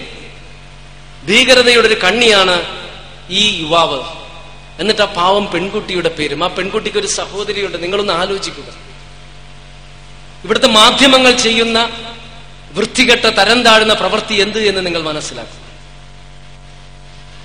പക്ഷെ ഒരു സാഹചര്യം ഒരു സാഹചര്യം ഇസ്ലാമിന്റെ പേരിൽ തീവ്രവാദ ഭീകരവാദ പ്രവർത്തനങ്ങൾ നടത്തുന്നവരുണ്ടാക്കുന്നില്ലേ എന്നും നാം പരിശോധിക്കേണ്ടിയിരിക്കുന്നു. അതുകൊണ്ടാണ് ഞാൻ പറയുന്നത് ഇസ്ലാമിന്റെ പേരിൽ ഒരു തീവ്രവാദ ഭീകരവാദ പ്രവർത്തനങ്ങളിൽ മണ്ണിൽ വേരൂന്നാൻ നാം സമ്മതിക്കരുത്. ഒരിക്കലും. ഇവിടുത്തെ പോലീസ് മേധാവികളും അത് മനസ്സിലാക്കണം. ഒരിക്കലും ഭീകരതക്കുള്ള റിക്രൂട്ടിംഗ് സെന്റേഴ്സ് അവരായി മാറരുത്. ചാവക്കാട് മൂന്ന് യുവാക്കൾ കർണാടകയിലൂടെ സഞ്ചരിക്കുമ്പോൾ പതിനേഴ് വയസ്സുള്ളൂ. ആകെ അവർ ചെയ്തൊരു തെറ്റ് താടി വളർത്തിയിട്ടുണ്ട്. പോലീസ് സ്റ്റേഷനിൽ കൊണ്ടുപോയി മൂന്ന് മണിക്കൂർ നിർത്തി. ബോംബെയിൽ ആക്രമിച്ച തീവ്രവാദികൾ എന്ന് പറയപ്പെടുന്നവർക്ക് താടിയില്ലായിരുന്നു. സെപ്റ്റംബർ പതിനൊന്നിൽ അക്രമം നടത്തിയവർക്കും താടിയില്ലായിരുന്നു. ഈ പോലീസുകാർക്ക് ഭയം തോക്കല്ല ബോംബല്ല അവർക്ക് താടിയാണ്. ഈ താടി കൊണ്ടൊരു ഈച്ചയെ പോലും കൊല്ലാൻ പറ്റില്ല എന്ന് ഇവർ മനസ്സിലാക്കണ്ടേ ഫ്ലൈറ്റിൽ പോയാൽ താടി കണ്ടാൽ ഭയം തൊപ്പി കണ്ടാൽ ഭയം. ഈ തൊപ്പിയും താടിയും എന്ത് പഴച്ച്? ഇവിടുത്തെ പോലീസ് മേധാവികൾ ഒരു കാര്യം മനസ്സിലാക്കും. യുവാക്കളെ സംശയത്തിന്റെ പേരിൽ സ്റ്റേഷനിൽ കൊണ്ടുപോയി ഇത്തരത്തിലുള്ള ചോദ്യം ചെയ്യലിന് വിധേയരാക്കുമ്പോൾ സ്വാഭാവികമായിട്ടും അവരുടെ മനസ്സിൽ ഒരു വെറുപ്പുണ്ടാകും. തീവ്രവാദത്തിലേക്കും ഭീകരവാദ പ്രവർത്തനങ്ങളിലേക്കും യുവാക്കളെ നയിക്കാൻ ശ്രമിക്കുന്നവർക്ക് അതൊരു സുവർണാവസരമായി തീരും. ഈ ഒരു സാഹചര്യം ഒരിക്കലും പോലീസ് ഉദ്യോഗസ്ഥന്മാർ ഉണ്ടാക്കരുത് എന്ന് അവരോട് നാം അഭ്യർത്ഥിക്കേണ്ടിയിരിക്കും ഭാരതത്തിൽ ഏറ്റവും അധികം മുസ്ലിങ്ങൾ സ്വാതന്ത്ര്യം അനുഭവിക്കുന്ന രാജ്യമാണ്. എത്ര കുഴപ്പങ്ങൾ ഉണ്ടായാൽ പോലും. ഈ രാജ്യം മതത്തിന്റെ പേരിൽ വിഭജിക്കപ്പെട്ടിട്ടും ഹൈന്ദവ സഹോദരങ്ങൾ അനുഭവിക്കുന്ന സ്വാതന്ത്ര്യം മുസ്ലിങ്ങൾക്കുമില്ലേ? മുസ്ലിങ്ങൾക്ക് തൊഴിൽ റിസർവേഷൻ ഇല്ലേ? ബാബറി മസ്ജിദ് തകർക്കപ്പെട്ടപ്പോൾ മുസ്ലിങ്ങളുടെ നൊമ്പരങ്ങളും അവരുടെ വിഷമങ്ങളും ഇന്ത്യൻ പാർലമെന്റിലും വ്യത്യസ്ത നിയമസഭകളിലും പ്രതിഫലിപ്പിക്കപ്പെട്ടത് ന്യൂനപക്ഷമായ മുസ്ലിം എം പിമാരുടെയോ എം എൽ എമാരുടെയോ നാവുകളിലൂടെയല്ല. മറിച്ച് മഹാഭൂരിപക്ഷം വരുന്ന ഹിന്ദുക്കളായ എം പിമാരുടെയും എം എൽ എമാരുടെയും നാവുകളിലൂടെയായിരുന്നു. ഗുജറാത്തിൽ രണ്ടായിരത്തോളം മുസ്ലിങ്ങൾ ക്രൂരമായി വധിക്കപ്പെട്ടപ്പോൾ മുസ്ലിങ്ങളുടെ നൊമ്പരങ്ങൾ ഇന്ത്യൻ പാർലമെന്റിലും വ്യത്യസ്ത നിയമസഭകളിലും പ്രതിഫലിപ്പിക്കപ്പെട്ടത് വിരലുകൾ കൊണ്ട് എണ്ണുവാൻ സാധിക്കുന്ന മുസ്ലിം എം പിമാരുടെയോ എം എൽ എമാരുടെയോ നാവുകളിലൂടെയല്ല. മഹാഭൂരിപക്ഷം വരുന്ന നല്ലവരായ ഹിന്ദു എം പിമാരുടെയും എം എൽ എമാരുടെയും നാവുകളിലൂടെയാണ്. ഈ രാജ്യത്ത് നാം അനുഭവിക്കുന്ന സ്വാതന്ത്ര്യം ഒരിക്കലും നാം വിസ്മരിക്കരുത്. ഒരു ഭരണകൂടത്തെ മാറ്റാനുള്ള വോട്ടവകാശം നമുക്കുണ്ട്. ഭരണകൂടം നമ്മുടെ അവകാശങ്ങൾ നിഷേധിച്ചാൽ കോടതികളെ നമുക്ക് സമീപിക്കാൻ സാധിക്കും. ഈ വസ്തുതകളെല്ലാം മനസ്സിലാക്കി ഭീകരത എന്ത് തീവ്രവാദം എന്ത് എന്ന് ജനങ്ങളെ ബോധ്യപ്പെടുത്തുന്നതോടൊപ്പം തന്നെ ആരാണ് ഭീകരവാദി എന്നും ആരാണ് തീവ്രവാദി എന്നും ചങ്കുറ്റത്തോടുകൂടി ധൈര്യത്തോടുകൂടി ലോകത്തോടും സുഹൃത്തുക്കളോടും വിളിച്ചു പറയാൻ പറയുന്നതോടൊപ്പം തന്നെ മുസ്ലിങ്ങളുടെ പേരിലുള്ള ഇസ്ലാമിന്റെ പേരിലുള്ള ഭീകര പ്രവർത്തനങ്ങൾക്കെതിരെ ശക്തമായ നിലപാടുകൾ കൈക്കൊള്ളേണ്ടത് മുസ്ലിങ്ങളാണ്. ഞാനൊരു കാര്യം പറഞ്ഞുകൊണ്ട് അവസാനിപ്പിക്കുകയാണ്. നബിസല്ലാഹു അലഹി വസ്ലമിനെ വധിക്കണമെന്ന് ശബ്ദം ചെയ്തിരുന്ന തമാമ എന്ന വ്യക്തി ഒരു തടവുകാരനായി പ്രവാചകന്റെ മുൻപിൽ ഹാജരാക്കപ്പെട്ടു. നബിസല്ലാഹു അലഹി വസ്ല്ലം ചോദിച്ചു തമാമ താങ്കൾ എന്താണ് എന്നിൽ നിന്നും പ്രതീക്ഷിക്കുന്നത്? തമാമ പറഞ്ഞു എന്നെ ശിക്ഷിച്ചാൽ ഞാൻ താങ്കളെ വെറുക്കും. എന്നോട് നന്നായി പെരുമാറിയാൽ ഞാൻ നന്ദിയുള്ളവനായിരിക്കും. പ്രവാചകനൊന്നും പറഞ്ഞില്ല. പിറ്റേന്നും ഹാജരാക്കപ്പെട്ടു. പിറ്റേന്നും അത് തന്നെ തമാമ ആവർത്തിച്ചു. മൂന്നാമത്തെ ദിവസം തമാമ ഹാജരാക്കപ്പെട്ടപ്പോൾ നബി സല്ലല്ലാഹു അലൈഹി വസല്ലം പറഞ്ഞു തമാമ താങ്കൾക്ക് പോകാം. തമാമ പ്രവാചകന്റെ നേരെ നോക്കിയിട്ട് അല്പം കഴിഞ്ഞു പോയി കുളിച്ച് ശുദ്ധമായി വന്ന് നബി സല്ലല്ലാഹു അലൈഹി വസല്ലമയുടെ മുൻപിൽ വന്നിട്ട് പ്രഖ്യാപിച്ചു വഅഷ്ഹദു അന്ന മുഹമ്മദ് എന്നിട്ട് പറഞ്ഞു ഇന്നലെ വരെ ഞാൻ ഏറ്റവും അധികം വെറുത്തിരുന്നത് താങ്കളെയായിരുന്നു. ഇന്ന് ഞാൻ ഏറ്റവും അധികം സ്നേഹിക്കുന്നത് താങ്കളെയാണ്. ഇന്നലെ വരെ ഞാൻ ഏറ്റവും അധികം വെറുത്തിരുന്നത് ഇസ്ലാമിനെയാണ്. ആയിരുന്നു. എന്നാൽ ഇന്ന് എന്റെ ഹൃദയത്തിൽ ഇസ്ലാം അല്ലാതെ മറ്റൊരു മതമില്ല. ഇന്നലെ വരെ ഞാൻ ഏറ്റവും അധികം വെറുത്തിരുന്നത് ഈ രാജ്യത്തെയായിരുന്നു. ഇന്ന് ഞാൻ ഏറ്റവും അധികം സ്നേഹിക്കുന്നത് ഈ രാജ്യത്തെയാണ്. ഈ ഒരു മനസ്സ് ഈ ഒരു മനോഭാവം നമ്മുടെ മനസ്സുകളിൽ ഉണ്ടാകും ഇസ്ലാമിനെ വെറുത്തിരുന്ന പ്രവാചകനെ വധിക്കാൻ വന്നിരുന്ന ആളുകൾ പോലും പ്രവാചകന്റെ സ്വഭാവം കണ്ട് ഇസ്ലാം സ്വീകരിച്ചിട്ടില്ല. എത്ര ഇസ്ലാമിനെ വെറുക്കുന്ന ആളുകളാണെങ്കിലും എത്ര ഫാസിസ്റ്റുകളാണെങ്കിലും അവരുടെ അടുത്ത് ഇസ്ലാം എന്ത് ഇസ്ലാമിക ദർശനം എന്ത് എന്ന് പറഞ്ഞു കൊടുക്കാനുള്ള ആ ദൗവത്ത് നടത്താനുള്ള ബാധ്യത നാം നിർവഹിക്കണമെന്ന് ആദ്യമായി എന്നോടും പിന്നീട് നിങ്ങളോടും പറഞ്ഞുകൊണ്ട് ഞാൻ അവസാനിപ്പിക്കുന്നു. അള്ളാഹു